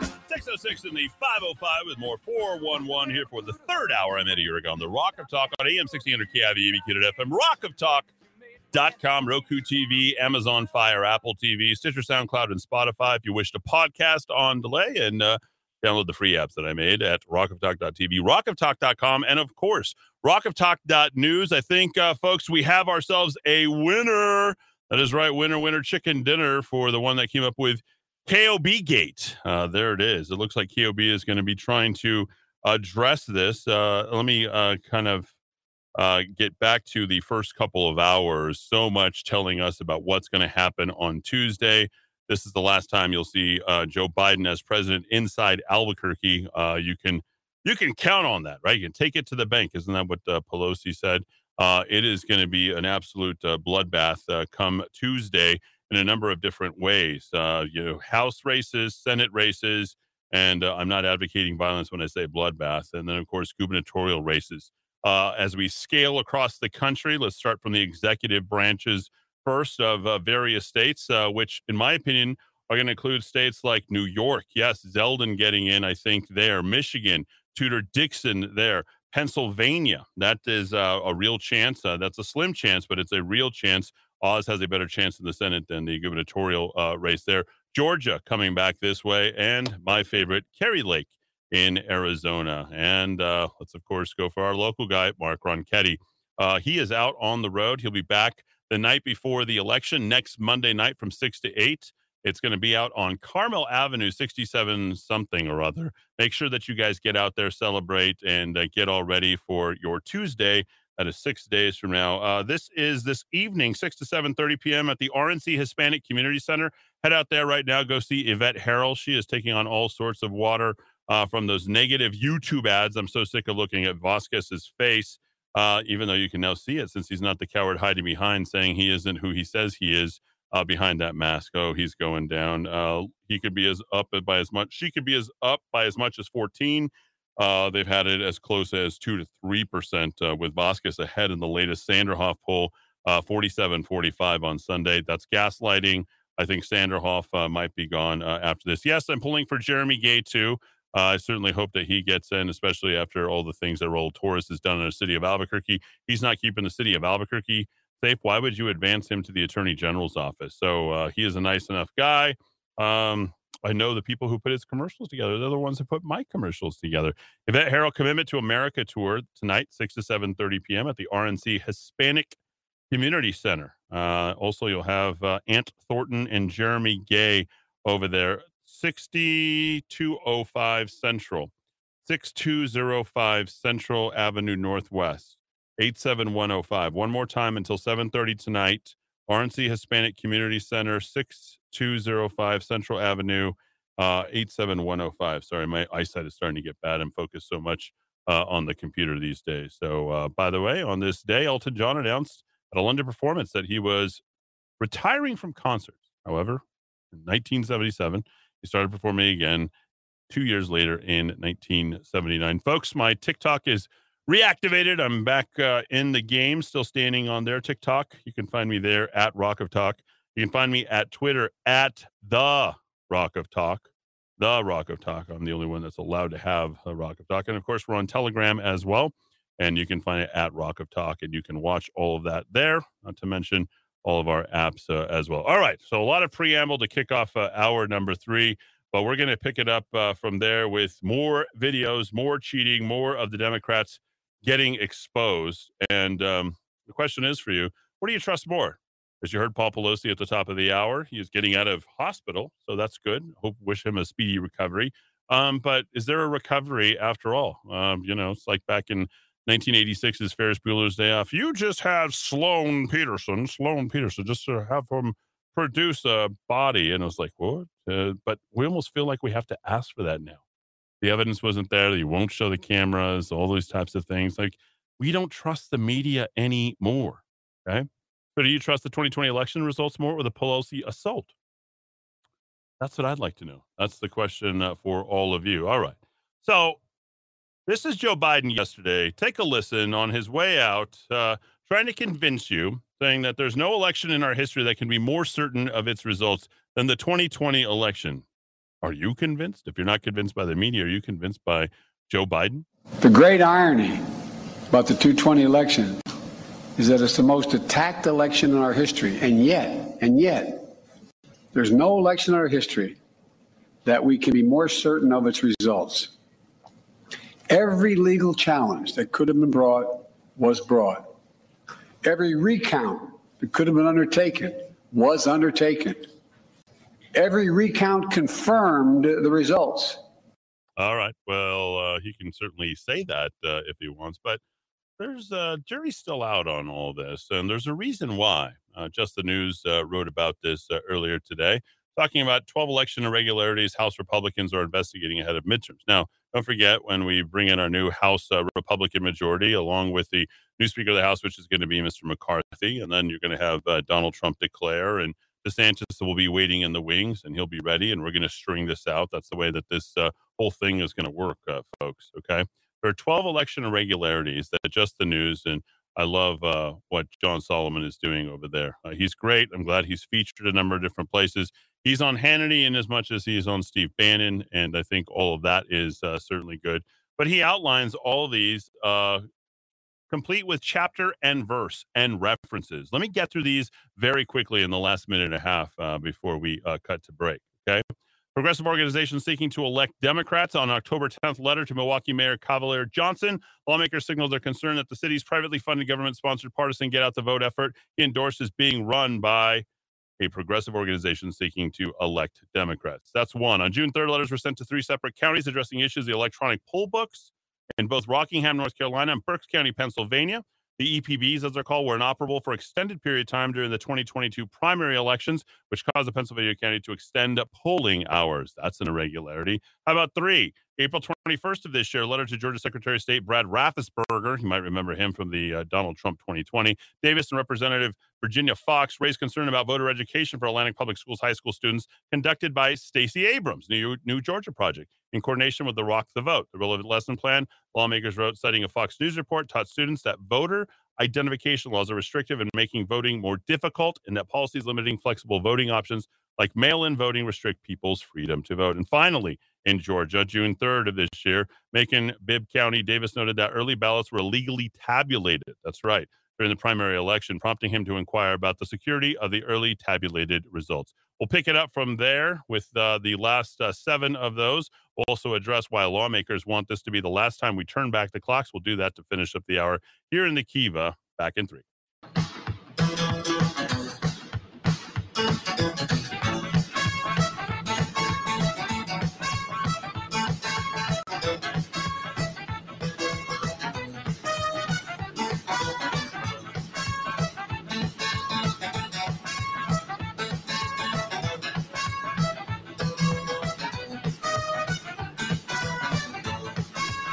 With the heartbreak over, so much you can't hide.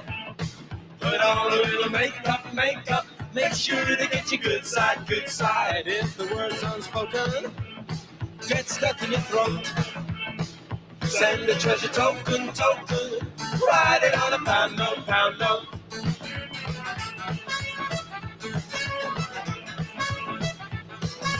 Goody two, goody two, goody goody two shoes, goody two, goody two, goody goody two shoes. Don't drink, don't smoke. six nineteen here in the Kiva. Happy birthday to Adam Ant. That's right. Uh, also uh, sixty-eight years old today. Dennis Miller, sixty-nine. Also have uh, Lulu, who sir would love, seventy-four today. Anna Wintour. Uh, you might notice uh, her from uh, The Devil Wears Prada. Uh, maybe one of the good things that Meryl Streep actually did was that role. I enjoyed it uh, tremendously. She's seventy-three. She's also the editor of Vogue magazine, where there's a little Easter egg there from Vogue magazine as well. As uh, Bade, uh, we say, goodbye, Joe, me gotta go, me oh mayo. The little jambalaya as uh, Joe heads out of uh, Burke. Is that, did, did they tell him to say Burke? I wonder if that. The little uh, Easter egg uh, comes underneath the regional wire news briefs that is there with Michelle Lujan Grisham. Uh, this one published August the nineteenth, twenty twenty. New Mexico Governor Lu- Michelle Lujan Grisham on the D N C, the intense V P vetting process and serving in a Biden cabinet. Now, let me just go ahead and uh, pull this uh, little gem out of here. A nugget, right? Those little nuggets about whether or not she really wanted the job, or that's not really, she just wanted to serve the good people of New Mexico. No, it turns out she actually uh, really wanted the job, uh, much like uh, the aforementioned uh, Stacey Abrams. That's right. She says, well, good, then that should be a relatable experience for you as you work to identify your running mate, she told Joe Biden. I was really proud of Stacey Abrams, who said, of course I want that job. I want every job that puts me in a position to lead. She says, I ran for the job where I thought I could make the biggest difference for the country, being a good governor, because particularly now in addressing the pandemic, she writes in August of twenty twenty. So it wasn't something I was seeking, but that experience, as painful as it is, to have to go through your entire life, everything that you did well, everything that you know now, question is a remarkable thing. Uh, question about, I read that you didn't know V P Joe Biden very well before. What did you learn about him in the process? How, what did you learn about him, Governor? That he's the genuine deal. I told his story during the vetting process. My fiance is a proud Hispanic. His name is Manny Cordova. Former Republican, by the way. He thought that hard work, you pull yourself up by your bootstraps, no, was somehow a Republican philosophy, although how I fell in love with him is the guy has every Democratic value. He was a Republican. So uh, there it is, a nice little Easter egg that you'll find at rock of talk dot news. Free membership going out to the winner of the uh, K O B gate. That's what we're going to go ahead and call that. Uh, got several votes after that all came in, and we appreciate everybody from uh, midget gate to uh, demo gate to all of those uh, that are in between. Uh, good and bad taste, uh, Oompa Loompa gate, uh, Chalumpa gate. That was, uh, when you put a C H in front of it, it just audibly makes it uh, what it is, chubby, right? Uh, chubby. Chubby chaser. All right, uh, five fifty, fifty, five hundred. Let's uh, continue with this. That was kind of lowbrow, but what am I going to do? All right, so I want you to know who Bronson Cutter is, because we're talking about cheating, cheating in elections, okay? Bronson Cutter, if you never heard of him, he owned the Santa Fe New Mexican. You have to ask yourself, why didn't you know about him? Now, we constantly are throwing out, you know, been run by Republicans for eighty-eight years, for ninety years, I mean, by Democrats for eighty-eight, ninety years. And I go to this article that is just, you know, an encyclopedic article. It's at senate dot gov. And I want you to listen very carefully and very closely, okay? Because our most decorated, most well-remembered, I'm going to, you guys can see the rest of that uh, story on the uh, seven different uh, election fraud things that are being investigated. You can find that at rock of talk dot news and become a subscriber, five bucks uh, a month, fifty bucks a year, sixteen cents a day. I want to get to this. Campaign irregularities, February twenty-third, nineteen thirty-five. Referred to committee February twenty-fifth, nineteen thirty-five. Background. The New Mexico senatorial election campaign of nineteen thirty-four pitting Republican incumbent Bronson M. Cutting against Democratic House member Dennis Chavez could be one of the closest and most bitter in that state's turbulent political history. Folks, you will find this endlessly fascinating. With thirty percent of the state's residents on relief as a consequence of the deepening Great Depression, both contestants ran on similar platforms, stressing aid to farmers and small businessmen. Yet their personalities and background could not have been more dissimilar. Republican Bronson Cutting, born to great wealth and educated in Groton and Harvard, moved to New Mexico in nineteen ten at the age of twenty-two to be cured of tuberculosis. Many people moved here during that time. A classmate and friend of Franklin D. Roosevelt, by the way, Cutting established his political base as owner of the influential Santa Fe New Mexican. The dynamic politician emerged as a progressive reformer who developed a strong following among the state's large Hispanic voting bloc and growing population of laborers in New Mexico's eastern oil fields. Appointed to the Senate in twenty-seven to fill a vacancy, Cutting then won re-election or won election to a full full term in nineteen twenty-eight. In contrast to Cutting, Chavez spent his early years struggling against the political barriers of poverty and the prejudice of the state's political elite against his Hispanic origins. During the nineteen twenties, he tirelessly worked his way into the confidence of New Mexico's Democratic hierarchy, and in nineteen thirty was rewarded with his services and party loyalty with the nomination to New Mexico's only seat in the House of Representatives. Wow. Chavez easily defeated the Republican opponent and won re-election two years later by a wide margin. As a result, by nineteen thirty-four, Dennis Chavez had become his party's most potent political force in New Mexico. Meanwhile, the progressive Bronson Cutting, Republican, had endorsed Roosevelt in nineteen thirty-two, a Democrat, and supported the New Deal. In doing so, he severed his tie to the Republican Party, old guard, conservative power structure, and built a potent coalition that included Hispanic Americans and moderate Republicans. During the nineteen thirty-four campaign, however, Chavez, as the Democratic candidate, gained both the endorsement of President Roosevelt and the support of the National Democratic Party. which supplied money and prominent speakers, as most Democrats get here in the state. Cutting, for his part, portrayed Chavez as representing the conservative moneyed power structure of the state, and he would be right. Now, here we go. Although Democrat Chavez ran a strong race, Republican Cutting's personal popularity carried him to a narrow one thousand two hundred sixty-one vote victory. We're probably going to go to a recount in our own gubernatorial race next week. When the state canvassing board met in nineteen thirty-four of December, Chavez filed a formal complaint. The Democrat filed a formal complaint charging voting irregularities in five of the state's thirty-one counties. We now have thirty-three. In San Miguel County, according to Chavez, many votes had been cast by persons who were unregistered, underage, repeat voters, convicts, aliens, or insane. Wow, Dennis. Look at that. He requested that all the returns be thrown out in precincts where unregistered voters had participated. As every Democrat does, they always allege cheating. Cutting responded, the Republican, that the state canvassing board had no authority to throw out any of the votes. When the board agreed and prepared to declare Cutting the winner, Dennis Chavez petitioned the state Supreme Court to force the board to exclude the unregistered votes. The court, however, consisting of four Democrats and one Republican, voted three to two to support the board's action, and on December thirty-first of thirty-four, Cutting received a certificate of election. Even they didn't think. On January third of nineteen thirty-five, four days later, he presented a certificate to the Senate and took his oath for a second term. But not to be deterred, seven weeks later, Democrat Dennis Chavez, on February twenty-third of nineteen thirty-five, filed a petition with the U S Senate disputing the validity of Cutting's election and requesting a recount. Our most decorated Democrat senator. He apparently hoped that the overwhelming Democratic majority in the Senate would vote to unseat Cutting. The petition alleged, he was counting on the U S Senate to do it, the petition alleged undue influence, deception, and intimidation of voters, and the unlawful use of money, and a fraudulent, wrongful, and unlawful conduct of various and sundry persons who were election judges, clerks, and counting judges, challengers, and party workers in and about said general election. Boy, Dennis Chavez accusing everybody of cheating. Specifically, Dennis Chavez charged that illegal votes had been counted for Cutting. While many legal votes for the challenger were not counted, the Senate referred the matter to the Committee on Privileges and Elections. Here's where it gets interesting.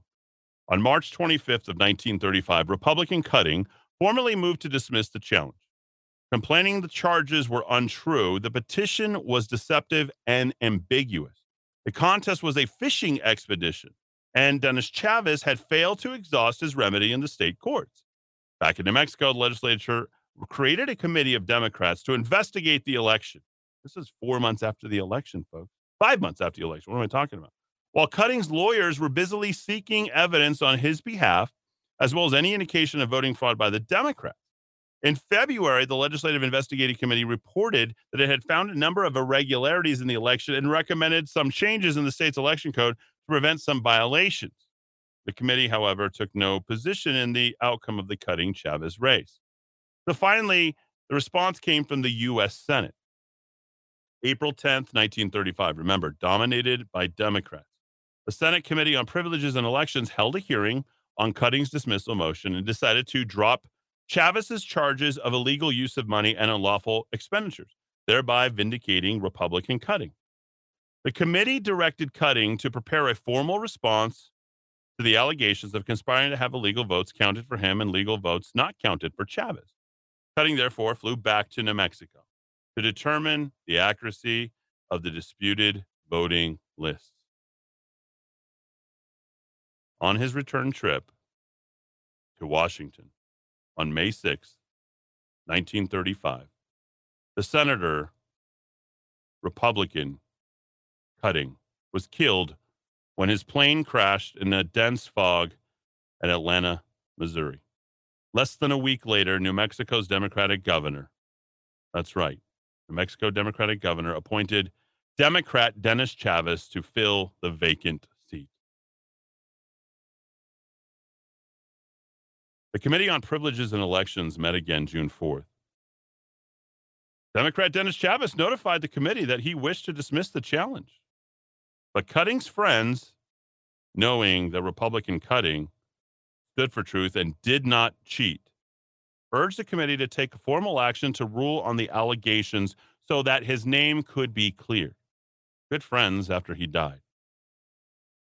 Senator Cutting's counsel presented the late senator's formal response, specifically refuting the charges based on the lawyer's detailed research. Among other points, the response explained that most of the individuals listed as unregistered were actually properly registered, with some slight variation in the spelling or form of the name, such as a woman being registered under her given name and voting under her husband's name. As a result, the committee voted unanimously to dismiss Democrat Dennis Chavez's complaint. And with the declaration, remember, Dennis Chavez wanted to remove it after he died. And with the declaration that, quote unquote, no evidence had been adduced and there is nothing in the record which in any way reflects either directly or indirectly upon the honor or integrity of Senator Cutting. The Senate on June fifth, nineteen thirty-five, agreed by voice vote to the committee's recommendation, and the matter was dropped. He would not have been on that plane had Congressman Dennis Chavez, Democrat Dennis Chavez, had not put Senator Cutting on that plane to go out and defend himself in Washington, D C In sort of a weird roundabout sort of way, that was the day the Republicans died in this state. It was more than eighty-seven years ago, folks. In the months before Bronson Cutting's death, many people had considered him a possible contender. Folks, there you have it, for the Republican Party's nineteen thirty-six presidential nomination. Top three, I went back and looked. His death shattered the Republican Party in the state of New Mexico. And it wasn't until nineteen seventy-two, with Pete Domenici, did the state again elect a Republican to the U S Senate. Democrat Senator Dennis Chavez, who's embalmed in the halls of the Capitol, went on to win a special election in thirty-six with fifty-five percent of the vote and was reelected to four subsequent terms, serving until his death on November eighteenth of nineteen sixty-two. He was subjected to an election contest when he defended his defeated opponent in the nineteen fifty-two race, charged him with election fraud. How about that? Is that a story for the ages or what? And I have to ask many of you because I didn't know. And I think so many of us just sort of cover that up when we think about how long these types of things have been going. Who was Bronson Cutter? He owned a newspaper. He won the election, fair and square. Democrat Dennis Chavez tried to remove it. Instead, he was exposed when the committee dropped it, finding nothing, including his complaint. You have to wonder if Senator Dennis Chavez was a good enough man to have carried that on his conscience. I don't know.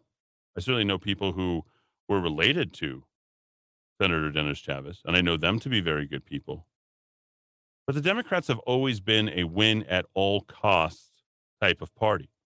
That particular story exemplifies exactly that. And you have to ask yourself, like the third senator and the third Republican, we've only had three Republicans elected, actually two, since that time to the U S Senate. The second of which is Harrison Schmitt. Harrison Schmitt, uh, who is now eighty-seven years of age now, and a wonderful man. I communicate with him via text, and he's likely listening right now with his wonderful wife after the return from Houston. He's about to embark upon his celebration of his fiftieth anniversary of his walk on the moon. The only scientist ever to be there. He actually spent more time on the moon than any other man on Earth. It's a remarkable story. And he is the only other Republican besides Pete Domenici to be elected since Bronson Cutter. And you have to ask yourself, why didn't you know who Bronson Cutter was? Why didn't you know about him? Well, it's the same reason why Tim Keller didn't want Harrison Schmitt's statue at the Albuquerque airport. The tenant above me in the building where I reside and where I'm at in the radio station paid to create that statue and to put it there on the escalator as you are going out, leaving Albuquerque, New Mexico. I'm going to play that for you again as we uh, approach that, not to raise controversy, but just, just to show you how much the Democrats play politics. It's a little bit scary to think about uh, when winning to them means that much and what they're willing to do to go ahead and wash any and all memory. The two most powerful are the, the two, the two most powerful and memorable senators in my mind is not Dennis Chavez, especially after that despicable story. But I certainly hope that Dennis Chavez carried that on his conscience. I really do. But you know, there's no way for me to actually know that. The two most powerful senators from the state of New Mexico, in my opinion, are none other than Pete Domenici. I have a letter right next to my bed that his wife wrote to me upon his death. His son is about to get elected U S Senate in the state, the great state of Nevada, the thirty-sixth state in the union, which just had their Nevada Day on Halloween. The other one, Harrison Schmitt.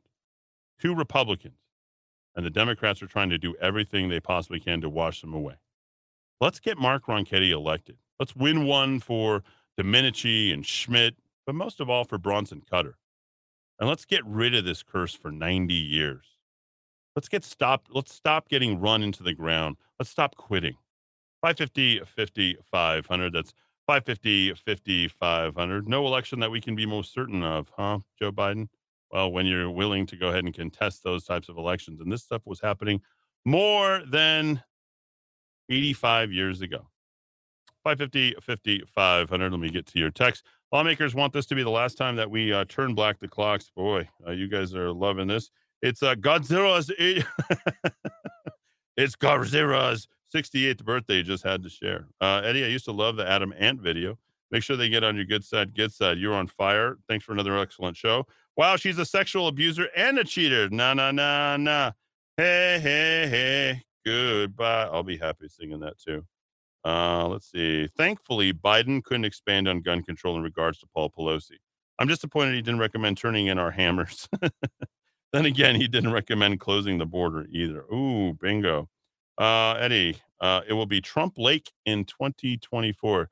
Uh, I don't want to yank her from from from that post in Arizona. Arizona is the fastest growing state in the entire country, folks. Their real estate prices are are crazy. Uh, Eddie, I flipped off the entire motorcade on I twenty-five. Good for you. There you go. Feel feel feel powerful. I think that's that's good. I'm not making fun of you. I'm just uh, that's that's. I'm glad that you're doing it. Um, let's see what else we got. K O B Gate is the winner. Got enough uh, uh, votes uh, on that. All right, let's talk about uh, daylight savings time and let's have a little bit of fun. Now, of course, the Democrats get even this wrong. I hate daylight savings time, especially from the perspective of a radio station owner, right? Because I have to get up at two, three in the morning. I have to sit there and I can never go back to sleep. Once I'm up, I'm up. Okay. I literally sleep straight as hard as a person can sleep. And then when I wake up, I'm ready to go. Like there's no me just napping or, or anything like that. And I just don't understand the need for daylight savings time. Okay. I think it's bad for your health. That argument has been made for decades since I was a kid. You know, Arizona and Hawaii are the two states, right, who don't have to turn back the clocks. And, you know, notice how, how the longevity of people who live in Arizona, I think they have the, one of the highest ages. There's lots and lots of old people there, by the way. They love retiring. The blood thins out, and they never have to adjust their clocks. Well, here's Obama a few years ago, back in uh, twenty fifteen, uh, talking to Kimmel about uh, turning back the clocks. Oh, he's uh, not coming up. Let me try this one more time. There we go. Sorry about that. Uh, I do I do it all, folks. That's I do it all for you every day. I showed up. I said, you know, I think uh, you know I've, I've got uh, a cat that's loose, sir. Here we are. Do you reset the clocks with daylight saving no. time? Somebody else does that for me. Somebody does that for you. Yeah, just like everybody did everything for him. I mean, the guy was dead broke back in two thousand three, two thousand four. He's a made man, right? Like Joe Pesci. No. Time. Somebody else does that for you. Somebody does that for you. Will you get rid of daylight saving time? Or at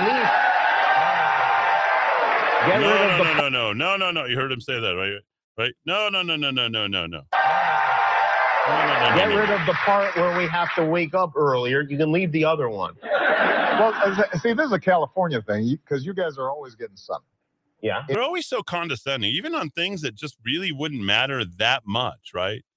This daylight savings time is ridiculous. Now, you should probably know we've sort of already put this into law here in the state of New Mexico. And the East Coast. Here's rationale. You don't mind losing that hour because that's a signal that spring is here. We uh, only care about ourselves. It's so smooth. There's something I do want to ask you for help. Well, there's smooth B right there. And I will not get rid of daylight savings time. Well, your life will actually improve with no daylight savings time. We didn't have to set back the clocks every single year. And a lot of it has to do with sleeping, right? Spring forward, fall back. sixty-three percent of you in the uh, latest poll, this one uh, dated October sixth, twenty twenty-two. This one coming out of the Sleep Foundation, okay, and written by Eric Suni, shared at rock of talk dot news. sixty-three percent of Americans support abolishing daylight savings time, according to the American Academy of Sleep Medicine. In fact, twenty-nine states have introduced bills to replace daylight savings time with one stable time, with eighteen passing legislation stating that they change if they could. The Senate Sunshine Protection Act would allow them some leeway here, though that legislation had passed the House or made it to the president for signature as of October twenty twenty-two. Now, we aren't going to go ahead and rid ourselves of the daylight savings time until next year. So this will be, we'll do this one more time in the spring, and then I believe we're staying on the springtime going forward. I might be wrong on that, so correct me if I'm wrong. Go look it up. Uh, help me out a little bit on this, okay? What's really cool is there's a map here, and it talks about the days or the joules, kilojoules per square meter of sunshine. This is a great state. We love the brightness, right? Sort of a dark, dungy place sometimes, particularly, you know. It is. It, it can get that way. We get all four seasons. I do love that. I like that better than what they get in Arizona. Arizona should be called the Sunshine State. It nearly has twenty thousand joules per square meter. Okay. New Mexico is number two. We come in with nineteen thousand three hundred thirty-seven. Arizona is at nineteen thousand eight hundred forty-one. The next one uh, there in line is California. We've got lots and lots of sunshine. Now, uh, I bring that up just as a notable thing because I don't think we appreciate the sun enough. We got more than three hundred days full of sunshine here. I'm glad to say that uh, one of the sixty-five days that it isn't was today. It rained a little bit on uh, Joe Biden's parade. Okay? According to this, to answer the questions, we have three different clocks. What does the amount of daylight we get have to do with our sleep? Can't we just turn on the lamp, the Sleep Foundation asks, and get the light that we need? Well, first you have the sun clock, according to them. It comes from a planetary movement, which we observe based upon the sun's east-west path on the sky. By the sun clock, the midpoint of the day is when the sun is at its highest point. You have your body clock. The brain and the body coordinate and optimize biological functions in the day. We have that. Mine is off. Some of those brilliant people uh, have some of the weirdest sleep clocks. There used to be a graphic, and I'm sure some of you are familiar with it. You might find it in weird curio knickknack shops. Um, you know, have posters and talks about the sleeping habits of people like Beethoven uh, or I don't know Einstein and just how they worked. And it's really sort of brilliant. The people who, who napped throughout the day were some of the best thinkers. And then finally, social clocks. One I try to avoid the most, right? The conventional eight to five, the things that we look at, you know, constantly running with the time of the day, Monday through Friday. It's one of the most irritating things for me. You have to understand, like, I'm on an entirely different clock. My Friday is every day. My Monday is every day. Every day is every day because the radio is constantly on. I don't clock in. I don't check out, right? And I'm constantly thinking about what's next and what's going on. The final one is the social clock. It's the agreed upon local time that we see in our watch or phone. Body clock has evolved and developed to follow the signals of the sun clock, processing the body according to circadian rhythm. Even on a cloudy day, natural light is many times stronger than our artificial light, so it's a crucial driver of our body clock, which makes ourselves healthy. Exposure to daylight helps keep the rhythms of our body clock in sync with our environment. This is crucial for good sleep and good health, as these rhythms can control our cells, muscles, organs, according to the University of California at San Diego Psychiatry and Research. Bottom line, if we don't have to adjust the clock, we live more harmoniously. And in addition to that, we could be living longer. For the complete uh, write-up on that, you can go to rock of talk dot news. That's rock of talk dot news. Back for our last segment to wrap the show. Oh, oh, oh, oh. All right, come on, sing it with me. F Joe Biden.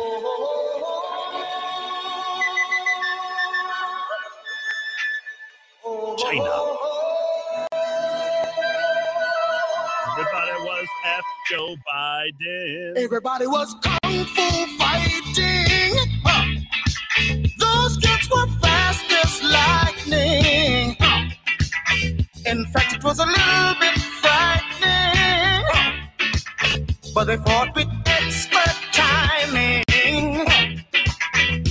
There were funky Chinamen from funky Chinatown. They were chopping them up. They were chopping them down. It's an ancient Chinese art, and everybody knew their part.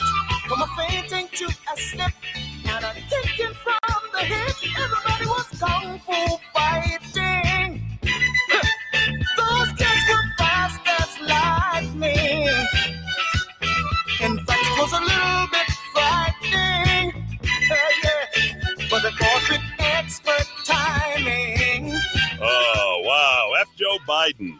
Everybody was F. Joe Biden. Oh, great stuff. five fifty, fifty, five hundred. Oh, you're going to jump in here for the last time. I think I got through most of my stuff. I'll, I'll see what that's there. Channel four negated M L G to participate in the debate by giving her questions in advance. We should call it fornegate.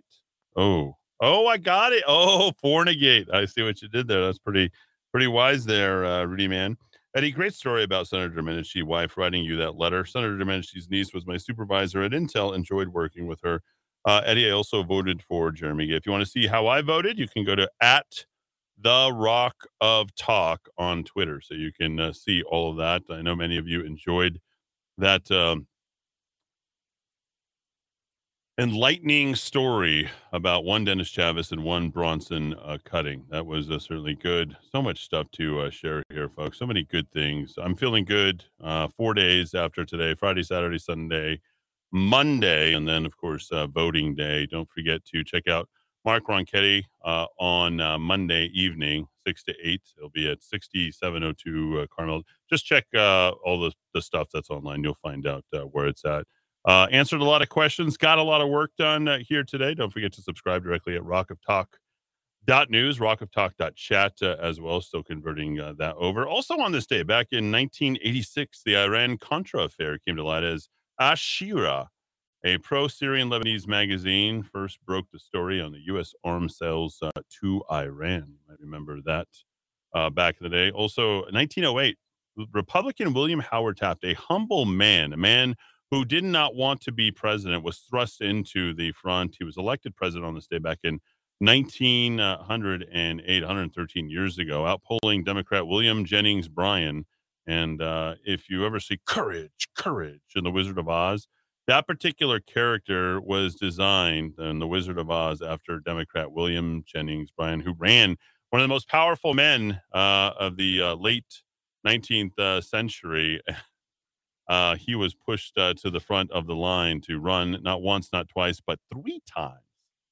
Three times and made it. nineteen ninety-two on this day. Uh, I remember where I was. I was at that airport, which would be, wow, was that forty, thirty years ago on this date? one oh two, yeah.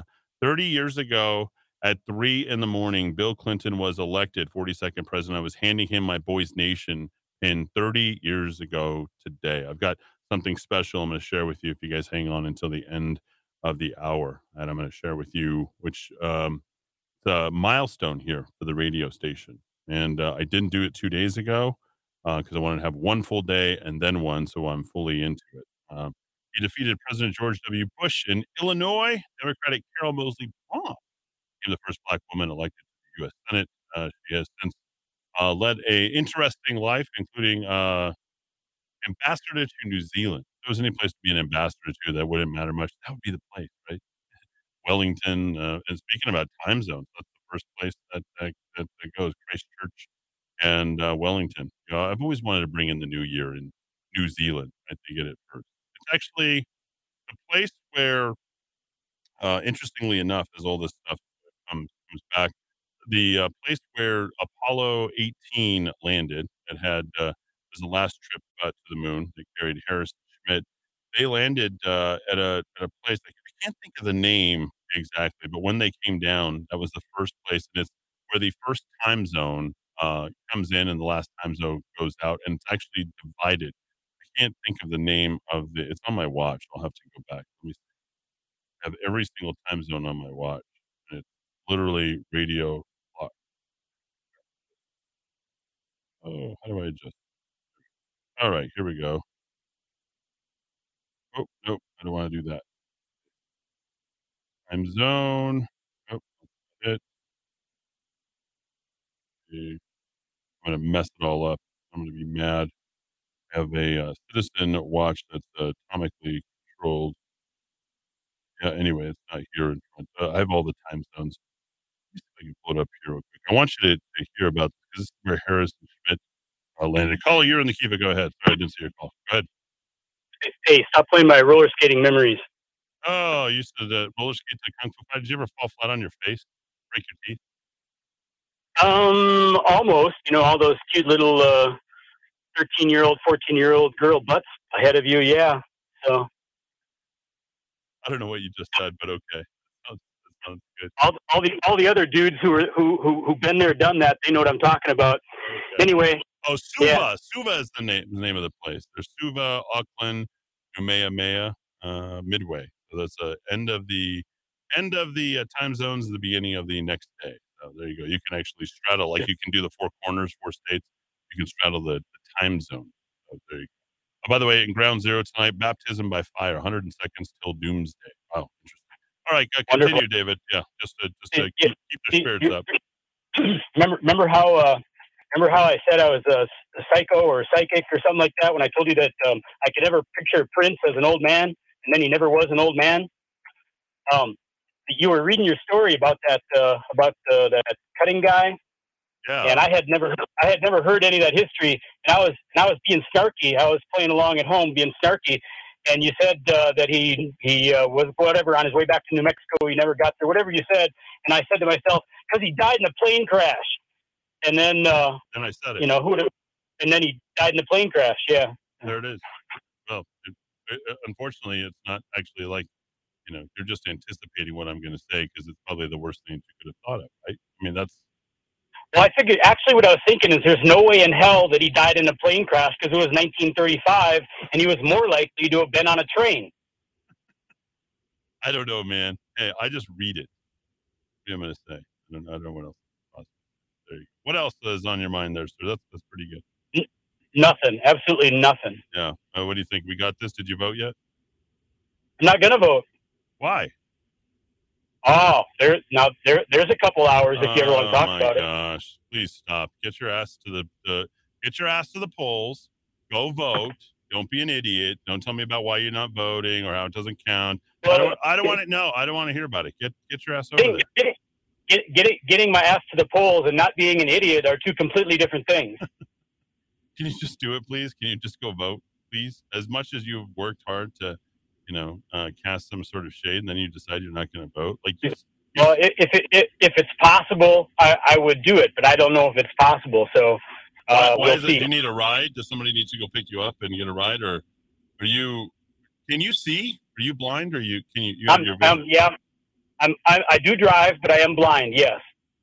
Oh, that's that's really scary. Now, now you're freaking me out, boy. Well, you just you just kind of feel your way along, you know. You drive along. No, about, no, you uh, don't. Get out of the car, sir.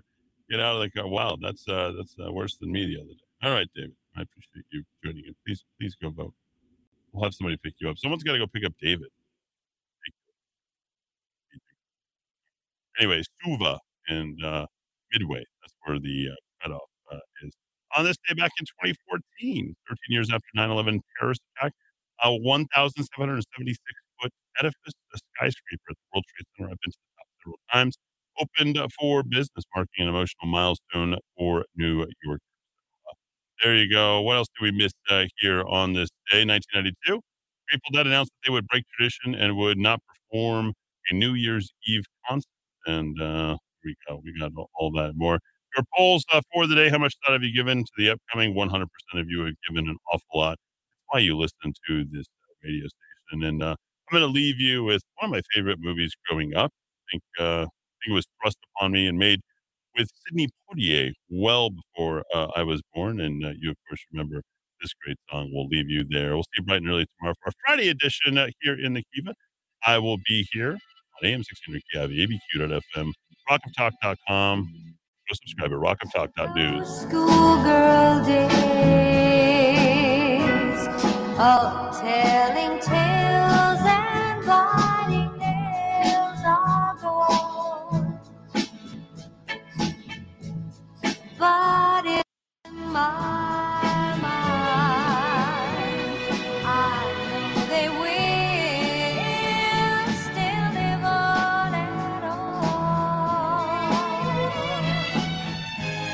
But how do you thank someone who has taken from crayons to perfume? It isn't easy, but I'll try. If you wanted the stars, I would run across the sky in letters that would so thousand feet high. Live twenty-four hours a day, Monday through Saturday. The Rock of Talk, A M sixteen hundred K I V A, Albuquerque.